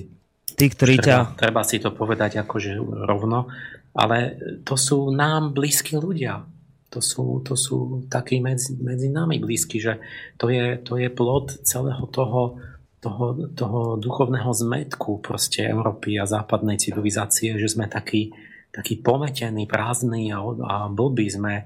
Proste my sme duchovne zblbli, že vôbec je možná takáto ideológia, to je, to je úpadok proste schopnosti myslieť vôbec, že, že my nemyslíme, my proste to sú, to sú fakt naozaj, keď som hovoril o tom genderi a o tom, toto nie je filozofia, to je ideológia, ktorá, ktorú vôbec nezaujíma realita. Mm-hmm. Oni sú politickí korektori, oni nehľadajú pravdu, oni sú len vyškolení, oni sú ako politruci, keď boli, že to sa len e, vtolkalo do hlavy a je jedno, že to nesú, nesú hlasy s realitou. Oni sa proste s protivníkom ani ne, ne, nebavia, oni ho len deklasujú pomocou nálepky taký si xenofób, taký fob, onaký fob. Tam není argumentácia, to sú proste jednoducho drze z prostosti. A, a toto je také, to sa deje vždy pod nejakou inou hlavičkou, v podstate jedno, vždy sa niečo nájde, aby niekto mohol niekoho byť nejakým obuškom a teraz sa hovorí, že sú to tie práva menšín. A už to začína byť až groteskné, že čo všetko je menšina a v mene čoho všetkého môžem byť tých druhých. A takže je, je, áno, toto začína byť hmm. ten zase najvytrčajúcejší problém, hlavný, ale všetci sme v tom, v nás všetkých to korení v tej našej úplnej lahostajnosti voči duchovným proste myšlienkám a hodnotám, to, že všetci tu opakovali, neustále opakujú, že to je jedno, že sa nemusíme, nemusíme rozmýšľať, nemusíme vedieť, čo je pravda, nemus- ale vždy sa podľa niečoho žije a my musíme vedieť, či to je správne a čo je správne, lebo a nie, že každý má svoj názor a čo, lebo viete, že rôzne názory vedú jedný do nešťastia a druhé do, do šťastia a to, to, to nie je jedno. Proste my sme celkovo sa vzdali vôbec ako keby nejakej vnútornej orientácie, ako keby sme tvrdili, že len to kupovanie a predávanie výrobkov, že, že to nejak samo zariadí vlastne tú, tú, tú správnu spoločnosť. Dobre, len tak to teraz akože skúsme domyslieť tak dokonca. Asi si to aj povedal, ale ako, že, aby som to deje, pochopil, vieš, že čo, čo z toho? deje, ešte k tomu poviem, že to, to sú tie veci, čo som na českej konferencii som to hovoril v novembri, už je to teraz aj na webe, tá moja prednáška, že Zmete, to sú tie paradoxy života, že vlastne antifašistickí bojovníci sú v súčasnosti najväčším faktorom fašizácie Európy. Proste len kvôli ním rastú tie radikálne neonacistické strany, pretože oni nám hovoria o právach a vnúcujú nám evidentné nespravodlivosti, čo, čo musí vyvolať hnev každého čestného človeka. Eh, feministky sú príčinou vlastne násilia na ženách. Chránia ho alebo ho provokujú vlastne. Som videl taký film, sa to volá, že North Country. americký. To je prvá žena, čo robila v, Ameri- v Minnesote v 75. roku v železný, železnorudných bániach. A ja som pozeral, ja som nechápal najprv, že prišla prvý deň do tých bání a hneď tí bánici, hneď prvý bánik, že ty kurva, ty vypadni, lebo ťa tu niečo. A teraz je robili zlé a proste nadávky, provokácie, z, tak poloznásilňavajú, hrozili ju, jej, zavrali ju do záchodíka a prevrhli ju v takej budke, že všetko sa jej vylialo na hlavu a, a tam tisíc zamestnancov a všetci tí muži, ale 90% tých mužov no, no úplné zvieratá, proste strašné svine. No neuveriteľne pozerám, že toto tí, tí muži, že to není, že nejakých pár zlých mužov, že tí muži ako rasa sú strašne zlí a ona bola čestná, krásna, trpezlivá, všetko to, to bolo hrozné, tí muži, to, to, to ja som bol v šoku. Si hovorím, tak to musia byť všetci muži, lebo keď mám tisíc náhodných mužov za, v podniku a, a 90% je takých, tak si hovorím, dokiaľ to je vymyslený film, že čo proste nepoznali ju, že nič iné proti nej nemali, len prvý deň hneď len ten, že je žena. Že ak tí muži, tie ženy proste ako mučia. Celým, tak to, to, to, to, to prehnali tie feministky, že to, to, si, to si vymysleli. Začal som to dohľadávať a že Korník Šopa, že podľa skutočnej udalosti, že to bola prvá žena, ktorá vyhrala proces za sexuálny harassment v Amerike.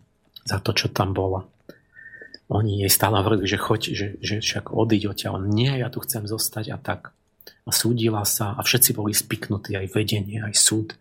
Všetci muži sú spiknutí, aj syn jej povedal, že ona ju nechce vidieť a tak, lebo, lebo ten syn to tiež muž. No a to všetci tí muži.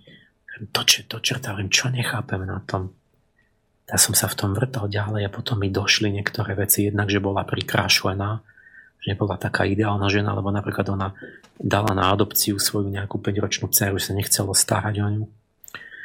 A hlavne vysvetlo, že vlastne to bolo tak, že čo oni proti nej mali, že to začalo nie tým, že by tí ženy, tí muži na ženy boli až takí, ale že sa dostali tí lavičiari do vedenia v tom 70. rokoch a že nanutili štátne z hora povinnú kvótu, že 20% žien a farebných musí ísť do bane aj do najťažších povolaní s tými ťažkými mechanizmami a tak.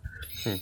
A tí muži s tým všetci nesúhlasili. Hovorili, že práve prepustili polovicu zamestnancov, bola kríza a práve ste nám nanutili, že my musíme ešte tu so ženami robiť akože percento žien povinne.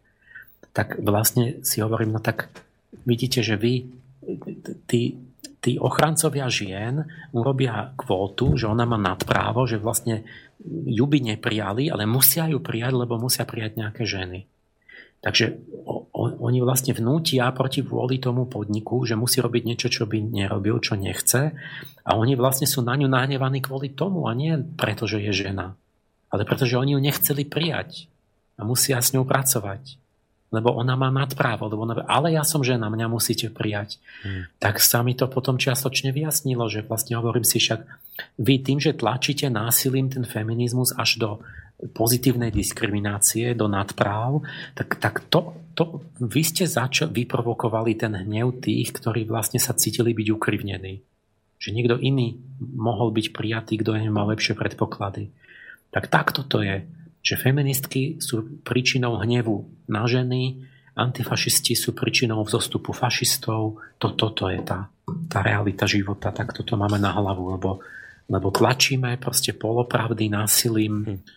jeden proti druhému. Emil, máme niekoho na telefónnej linke, tak skúsme si vypoč, vypočuť poslucháča, ktorý tam vytrvalo čaká. Dobrý podvečer, alebo už aj večer. Dobrý večer, tu je, dobrý večer, tu je Rudo z Považskej Bystrice. Chcel by som upozorňať jednu možnosť, ktorú máme vo vysielači, aby sme ju dostali do éteru. Označujú nás tie slniečkarské aktivity mnohých, alebo hovoria, že niekoľkých za xenofóbov, homofóbov a tak ďalej. A teraz si predstavte, že táto, e, toto, táto xenofóbia sa bude zväčšovať, sa to dostane medzi naše deti, ktoré budú mať tiež strach prirodzený, alebo to nebude umelý strach, ale proste budú mať strach. A čo by označili týchto slniečkárov za tých, ktorí tento strach proste vyvozujú, a vôbec neriešia a vlastne právo dieťaťa prežívať pokojný život je potláčané tým, že nám sa tu v suverováva púšťa nejaká ideológia, si zmierlivosti s muslimami. A práve táto kríza moslimská spôsobuje strach aj u detí, ktoré sú proste e, nechránené a de facto sa porušujú najzákladnejšie ľudské práva. Čiže povedať, opýtať sa Slniečkárov, vám nezáleží na osude detí, ktoré túto situáciu žijú, prenášajú, počúvajú a nevedia sa v tom vyšľať. Toto vy neviete v Európskej únii vyriešiť ten problém tak, aby deti nemali strach, aby ste ich nemuseli označovať za mladých homofóbov. Ďakujem, pán Páleš pána Koroni, počúvam vás do počutia. Ďakujeme pekne. No, otázka ja je, poviem že... ešte no. pár príkladov, aby bolo jasné. Ten Benjamin Kuras má plnú knihu tých príkladov. On to zbieral tam ako asi celý život, či sledoval tú tláč a to dianie, že môj postoj musíte vedieť, to poznáte, že mne ide, ja, ja proste tieto kategórie, to, to mne je cudzie úplne. Mne je jedno, či to je aké náboženstvo, či je farebný, či je gay. Ja som sa k tomu vždy ku každému vyjadril, že mne za, ja chcem to navrhujem posudzovať podľa mravnej podstaty ľudí. Keď máš dobrú vôľu, chceš byť čestný, tak si môj brat. To je to práve náboženstvo. A môže byť potom aj moslim, keď je, keď je to, však nie, že keď, však plno tých ľudí poznám aj ja, aj Halík pozná očividne len samých dobrých moslimov Môže byť aj gay, môže byť čierny, nech je tu.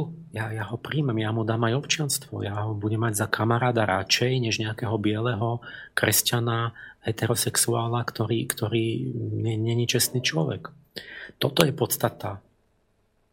Ja nie som xenofób, ale je, to, toto je, toto je drz, drzosť. Proste to je to svinstvo, čo rozbije spoločnosť, že že mne povedia títo ľudia, že ja som proti xenofób a neviem čo. Ja hovorím len potiaľ a to, že keď sa dejú, keď, keď koná zlo ten človek. A keď teda to vyhlasuje, že to je nejaká ideológia, tak proste nie, ja sa nie na to dívam, na farbu pletia to. Ale pravdu normálne, tak keď, proste keď je to nejak spojené, tak proste riežme to, ale rozumiete mi. Ja ti rozumiem. A teraz to, čo sa deje, mhm. je, že, že úrady, to si tam toho kurasa pozrite, začínajú šikanovať vlastne tých, nás ako pôvodných Európanov. My sme trestaní, pokuty dostávame, väzenia máme, šikanovaní sme, musíme trpieť veci, že sa musíme podriadovať islamu. A to, je, to začína byť také príklady a u nás sa to nehovorí o tom, že, že dostane nejaký Rakúšan povedal, proste súdy, teraz sa čudujete, prečo to tak je, ale to je tak nejak, že akoby tie, tie politicky korektní taktici, oni už dostávajú peniaze z Kuwaitu, Blair dostal, neviem, či nejaké desiatky miliónov, alebo čo to tam, a neviem, čo sa tu financuje a oni chcú, že mať voličov a potom vlastne chcú akože mať zmier, že keď už je to desiatky miliónov moslimov a nejakých iných cudzincov a neviem čoho, menšín, tak aby bol zmier, takže my nemáme akože vyvolávať konflikt. Akože vlastne my sme tí, čo vyvolávajú konflikt, keď sme proti kriminalite, proti klamaniu, proti násiliu, lebo že máme my, sa, my vlastne už prijať toto. Že aby nebol konflikt. Čiže nie je ten, kto vás napadne, čiže vám manželku napadne nejaký pouličný migrant a vy, vaša manželka nemá vyvolávať konflikt tým, že nebola zahalená a že mala voňavku. Že nejaký Rakúšan povedal, že alebo Gerd Wilders, to je nejaký, založil aj stranu v Holandsku. Áno, taký proti tak, um, moslimský politik, tak je vykreslovaný. Síce, po, síce je to pravda, ale je to protizákonné povedať pravdu, lebo že to uráža moslimov. Čiže platí šaria v Európe už? No, nejaký Rakúšan povedal holý fakt, ktorý proste máte proste v, v Koráne, že 50-ročný Mohamed si vzal 6-ročnú Ajšu obľúbená žena. A on povedal len akože, ako vec faktu, že podľa našich zákonov je to pedofilia, čiže trestný čin. Mohamed bol pedofil podľa našich kritérií. A to je iba, to je iba fakt, že, my, že to je pedofilia. Máme na to paragraf. Samozrejme, že to bolo v 7. storočí a tak ďalej, inde. Ale že keby to ako dneska... No ale, povedali, že, ale šária hovorí, že nesmieš uraziť Mohameda, v tej chvíli vypadávaš z akejkoľvek právnej ochrany, hoci ktorý moslim ťa na fatvu môže zabiť. Ani nie súd, ale ten, kto ťa dolapí prvý. A čo povedal Európsky súd na to, nechráni práva, že on môže povedať nie že názor, ale fakt konštatovať, no dostal trest. Nejaký Dán dostal 5000 korún za to, že, že povedal, že existujú moslimskí otcovia, ktorí zabijú svoje céry z octi. Niekomu to vadilo, že, že čo si on dovoluje tu nejako sa negatívne vier vo islame. 5000 dánskych korún pokuta. Na Sicílii nejaké dievčatá v hoteli v plavkách, nie v tých bikinách sa tam kúpu. A zrazu, ale bol tam nejaký šejk, arabský, bohatý, nejaký dobrý zákazník povedal, toto čo je to, že to sú nemravnice. A čo on robí šéf hotela? Povie starostovi a dostanú pokutu, ako neviem koľko dostali, som zabudol eur pokutu. Lebo arabský šejk povedal, že akože tu nebudú ako nemravné ženy sa kúpať v tom hoteli že on je tu vážený host a tak ďalej. Čiže to sú veci dôchodca rakúsky, že mešitu mu postavia vedľa domu a, a tam hučí ten muezin proste modlitby z minaretu a tak. No on sa akože nevedel, čo má robiť, sa nahneval, tak si chcel nejak ukázať, že on je predsa Rakúšan v Rakúsku a začali odlovať, že národné rakúske proste pesničky No tak hneď ho udali tí moslimovia. A čo on robil na rakúsky súd? 800 eur pokuty za rušenie moslimských modlitieb. Čiže opačne oni môžu, ale keď vy, lebo vy máte byť pod, proste nemoslim má byť podriadený, má byť ticho. To nemá byť rovnosť. Čiže tu sa dejú vážne veci. Sranda bola nejaký Paul Weston, to tiež jak ten Wilders niečo v Británii. On sa postavil niekde na námestie a čítal nejaký prejav o európskej kultúre a iných kultúrach. No policia ho zatkla, pretože to bol, to bol očividne rasistický a islamofobný prejav. No a jak ho zavreli, ale zrazu čudná vec vysvetla, že on čítal verejný prejav Winstona Churchilla, čiže váženého prezidenta. Čo z toho vyplýva, že vlastne Británia sa za 50 rokov tak prudko zmenila, že Churchill patrí do väzenia. Záchranca Británie a tak ďalej. Čiže my tu úplne reálne, a nehovoriac, že zločiny, že to musím povedať, že oni sa, jak to, že sa čudujú, že sú šokovaní nad Kolínom. Lebo, lebo nastalo to, čo ja tu hovorím celý ten čas, tie desiatky rokov. Ľudia, neklamte, neklamte. Veď to vysvitne a potom sa ľudia strašne nahnevajú na, na, na, aj na tie menšiny, aj proste bude rozvráť a to a bude, budú, budú sa modliť tu milióny, aby Hitler vstal z hrobu, už to začína. Tak to len nastalo, čo som povedal, že už sa to nedalo udržať, lebo keď už je 750 prepadnutí za jednu noc v jednom meste, ale veď my to predsa, jak, čo sa čudujeme, však to máme 10 ročia, je to to isté, len sa o tom nesmelo rozprávať. V 75. švedský parlament rozhodol, že budú multikultúrne Švedsko. Tak počet znásilnení stúpol na 50 násobok. Nie, na 15 násobok podľa oficiálnych štatistík od za tých 35 rokov, či koľko to je. To sú oficiálne. A 50 násobok je to oproti Československu. Že Švedi majú 50 násobnú úroveň znásilnení na, na 100 tisíc než my. A to všetko robia tí migranti, ale nesmie sa to povedať, lebo to sú vraj nejakí muži. Ale teraz si predstavte, že to je celošvedský priemer, čiže vy keď ste v tom Malmö alebo niekde v tom, kde je tá štvrť, tak nemáte 50, ale 500 násobné zvýšenie znásilnení, lebo podľa moslimov oni môžu znásilniť. Aj Mohamed to robil, že tie nemoslimky to sú, nemajú žiadnu česť. To je iná kategória. Oni chcú to. Oni, oni, o to, oni to žiadajú. Oni chcú byť znásilnené, lebo inak by to nedávali najavo tým, že si odhalujú vlasy rozpustené a tak ďalej. To robia iba prostitútky. Čiže on si to vykladá podľa svojho, tak jak sa to doma naučil. A vlastne vy, keď ste tam sa ocitnete, tak ak sa neodsťahujete, tak vy zrazu ste v inej situácii, že nemôže vaša dcera ísť sama do školy. Lebo v každej jednej škole má spolužiačku už, ktorú niekde zavrli do pivnice a znásilnili. Takže vy sa začnete báť a vaša životná situácia sa radikálne mení. Židia napríklad nemôžu parkovať už pred synagogou. Musia ísť pešo. A katastrofa, tá, tá, tá porážka je v tom, že europoslanci povedia na to, nie, že teda moslimovia, že, že, že oni by mali mať nejakú eurofóbiu alebo kristofóbiu, paragraf. Oni kľudne demonstrujú tam s paragrafmi, že atomovú bombu na Európu, alebo že proste podnecujú k násiliu, že zabite všetkých, čo vračajú islam. A tam policia im nežiada od nich, že, že to je akože nenávistná reč. Tak, v takej nerovnosti už hroznej žijeme. A, ale povie, europoslanci povedia Židom v Holandsku, v Belgicku, v Škandinávii, že no, páni Židia, že je to proste už len tak.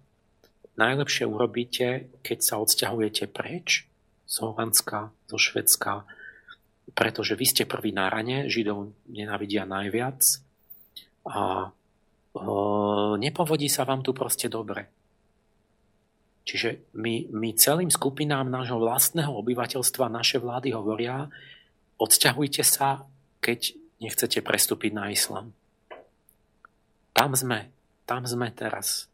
Len my ešte sme tu o tom, nezažili sme to a táto západ už je tam. Teraz. Dobre, otázka teraz je mi logická, ktorú si kladie podľa mňa nie jeden poslucháč je, že no, kto to robí. Už si povedal, že to sú tie rôzne aktivistické mimovládne organizácie, ktoré teraz tlačia túto ideológiu, ale však tam by bola tá otázka, že ale to sú príslušníci týchto aktivistických zoskupení, to sú všetko ľudia bielej rasy. A teraz hlavne ide o to, že akože Európania, že prečo by oni toto robili, čo by v konečnom dôsledku išlo aj proti ním samotným, že... No to... vieš, že... No nie, oni ako proti ním to je, to je tá mravná skazenosť a úpadok tej, tej našej bielej západnej rasy. To je Boží trest. Allah nás vyhľadí teraz, naozaj. Lebo, lebo nemáme, nectíme si nič vyššie, nemáme spoločnú kultúru, všetko sme zrušili. Každý úplne sebecký krátkozráko, v krátkom horizonte on niečo získa v tej chvíli pre seba a po mne potopa. Čiže my sme ťažko povedať, kto je horší. To, to je... Proste oni majú zlé hodnoty, ale majú nejaké hodnoty a my tvrdíme, že máme nejaké slobody, ale pritom to už je všetko. Nemáme žiadne hodnoty a páchame samovraždu. Proste to je príznak, jak za starého Ríma, proste civilizácie, ktorá tak vyprahla hodnotovo, že de facto pácha absurdnú seba likvidáciu kultúrnu. No, dobre, ale počkaj, že ak ja, akože nejdu proti sebe, však uh, tí, ktorí toto tlačia, túto novú ideológiu, nepredpokladám, že si prajú žiť oni v moslimskom svete, kde im niekto klepne po prstoch a povie, budeš žiť kamarát podľa tohto, veď oni, ale oni volajú po... Lib... 50 rokov dopredu, ja si robím starosti o rok 2050-2100, lebo, lebo sa cítim zodpovedný za budúcnosť. Ale im sa, nestane, im sa nestane nič najbližších 10, 20, 30 rokov, lebo, lebo to, to sa tak rýchlo ešte sa to nezrutí. Oni si budú žiť dobre, oni práve budú veľkí kamarádi sú. Čiže on, on tým, že myslí sebecky na, na, na pár rokov dopredu, tak, tak sa mu zdá, že, on, že mu je fajn, že mu je dobre, on sa príde k moci, k peniazom, on, on si bude žiť dobre tú chvíľu, ale to, že, že robí stokrát väčšiu škodu, Definícia egoistu je, že vám podpálí dom, aby si uváril vajíčko na tvrdo. On má zisk, on, si, on má vajíčko na tvrdo, ale že vám celý dom láhne popolom, tak to je vaš, to, je, to není jeho.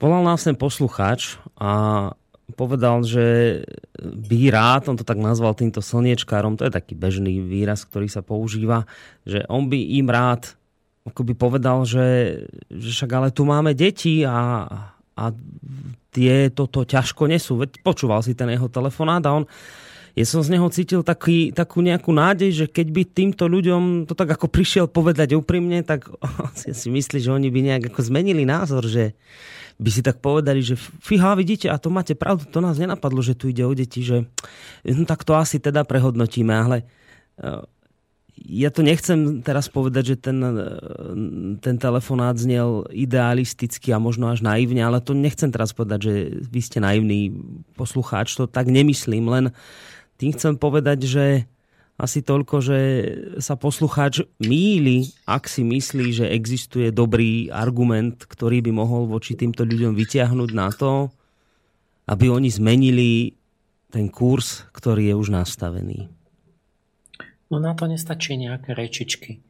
Teraz sa ukáže, či ešte tu je vnútri západu nejaké zdravé duchovné jadro, ktoré sa ešte prebudí a vschopí a, a dokáže byť schopné nejakého činu nejakej duchovnej prevahy. Áno, potom zmenia názory, lebo to sú kam vietor, tak plášť. Neviem, kto slnečkári a všetci možní. To raz sú komunisti, raz sú nacisti, raz sú, budú moslimovia teraz a neviem, čo budú. A kto si povedal, že jeden človek, ktorý je presvedčený a vie, čo robí, vyváži 100 takých, ktorým, ktorí len tak ako vo vetre, ako také vlajočky vlajú. Takže dá sa presvedčiť, ale nie kecami, ale tým, E, skutočnou vnútornou sílou a jasnosťou a, a to som zvedavý, že či to ešte, či sme mŕtvi duchovne Európa, alebo či sa tu tie dobré sily prebudia, že boli latentne a len, len, len to spalo. No. Teraz, teraz máme vďaka týmto, čo sa valia z rôznych smerov, tak e, máme možnosť sa ešte zobudiť. No, Roman píše, a nie je jediný, že ho tieto informácie šokujú, ktoré teraz počúva. A teda pýta sa, že čo by sa teraz malo teda v tom pozitívnom smere udieť, aby sa to dalo zvrátiť, že čo konkrétne? No však stále to hovorím, že vlastne začať hovoriť pravdu, začať nadradiť proste nejakú skutočnú dobrú vôľu, čestnú, spoločné nad, nad niečo si začať ctiť a konať podľa toho nie egoisticky, krátko zrako každý, že len aby sa mal dobre v tej chvíli. Treba sa oboznámiť, komunikovať, proste nadvezovať vlastne vzťahy a spojenectvá s ľuďmi, ktorí takto dobre zmyšľajú, aby boli sme schopní spoločné akcie. Treba mať, prevziať iniciatívu, robiť, proste ne, neprenechávať to všetko tým najhorším silám. Toto máme proste výsledok potom. Čiže morálna úloha je pred nami jediná možná záchrana v tejto chvíli. No, no, no že musí to začať od, tej, od toho správneho náboženstva, od tej čistej morálky, ale to potom musíme my jednoducho byť tí, tí, tí ľudia, toto, toto je to, čo v podstate ten dobrý Mohamed chcel povedať, by chcel povedať to, čo ja, že keby islám boli tí skutočne tí zbožní ľudia, tí bohom, tí, tí ušlachtilejší, tak to, to, to je to, čo hovorím, čo ja navrhujem, že tí, tí ušlachtilejší ľudia majú byť duchovne silnejší a oni majú naozaj prevziať moc a vládnuť a majú vymedziť hranice takým proste, čo majú obmedzenú inteligenciu a sú skazení a nevedia sa ovládať a sú proste plní púdov a agresie, tak tým tých treba naozaj chrániť ako tých dhymy, ale treba, aby sme my vládli im a nie oni nám. Ja som v podstate moslim, keď to tak vezmete. Aj keď som, či ma viete pochopiť teraz, hej, hej, hej, hej. že keby som vybral to to, to, to, to čisté z toho, že pod tým islamom rozumiem to, že to sú tí, čo sú najviac bližšie k Bohu a majú tú najušľachtivejšiu vôľu a tak ďalej. Áno, mali by oni vyťaziť a oni by mali uh, vládnuť v tom zmysle, že ale majú úlohu vládnuť pre dobro ostatných, riadiť to. A nie, že nám skáču po hlave uh, tí proste šojakí konzumní proste drzí a, a, a, hlúpi proste bezbožníci, alebo hoci ako to nazvem. Uh, končíme, Emil, lebo čas nám v tomto smere jednoznačne veľmi. O, chvíľku budeme pokračovať, e, vážení posluchači, v ďalšej relácii, takže poslednú pesničku zahráme z bansko štúdia. Ja teda, Emil, ďakujem ti veľmi pekne za všetko, čo si dnes porozprával, za čas, ktorý si nám venoval. A teším sa na ďalšie stretnutie v relácii Ariadnina niť. Maj sa pekne, ahoj. A ja ďakujem za pozornosť a lúčim sa s poslucháčmi. To bol, to bol vážený poslucháč Emil Páleš, sofiológ. Ďakujeme aj Martinovi Bavolárovi, ktorý e, zabezpečoval prenos z Bratislavského štúdia. A lúči sa s vami aj Boris Koroni. Majte sa pekne.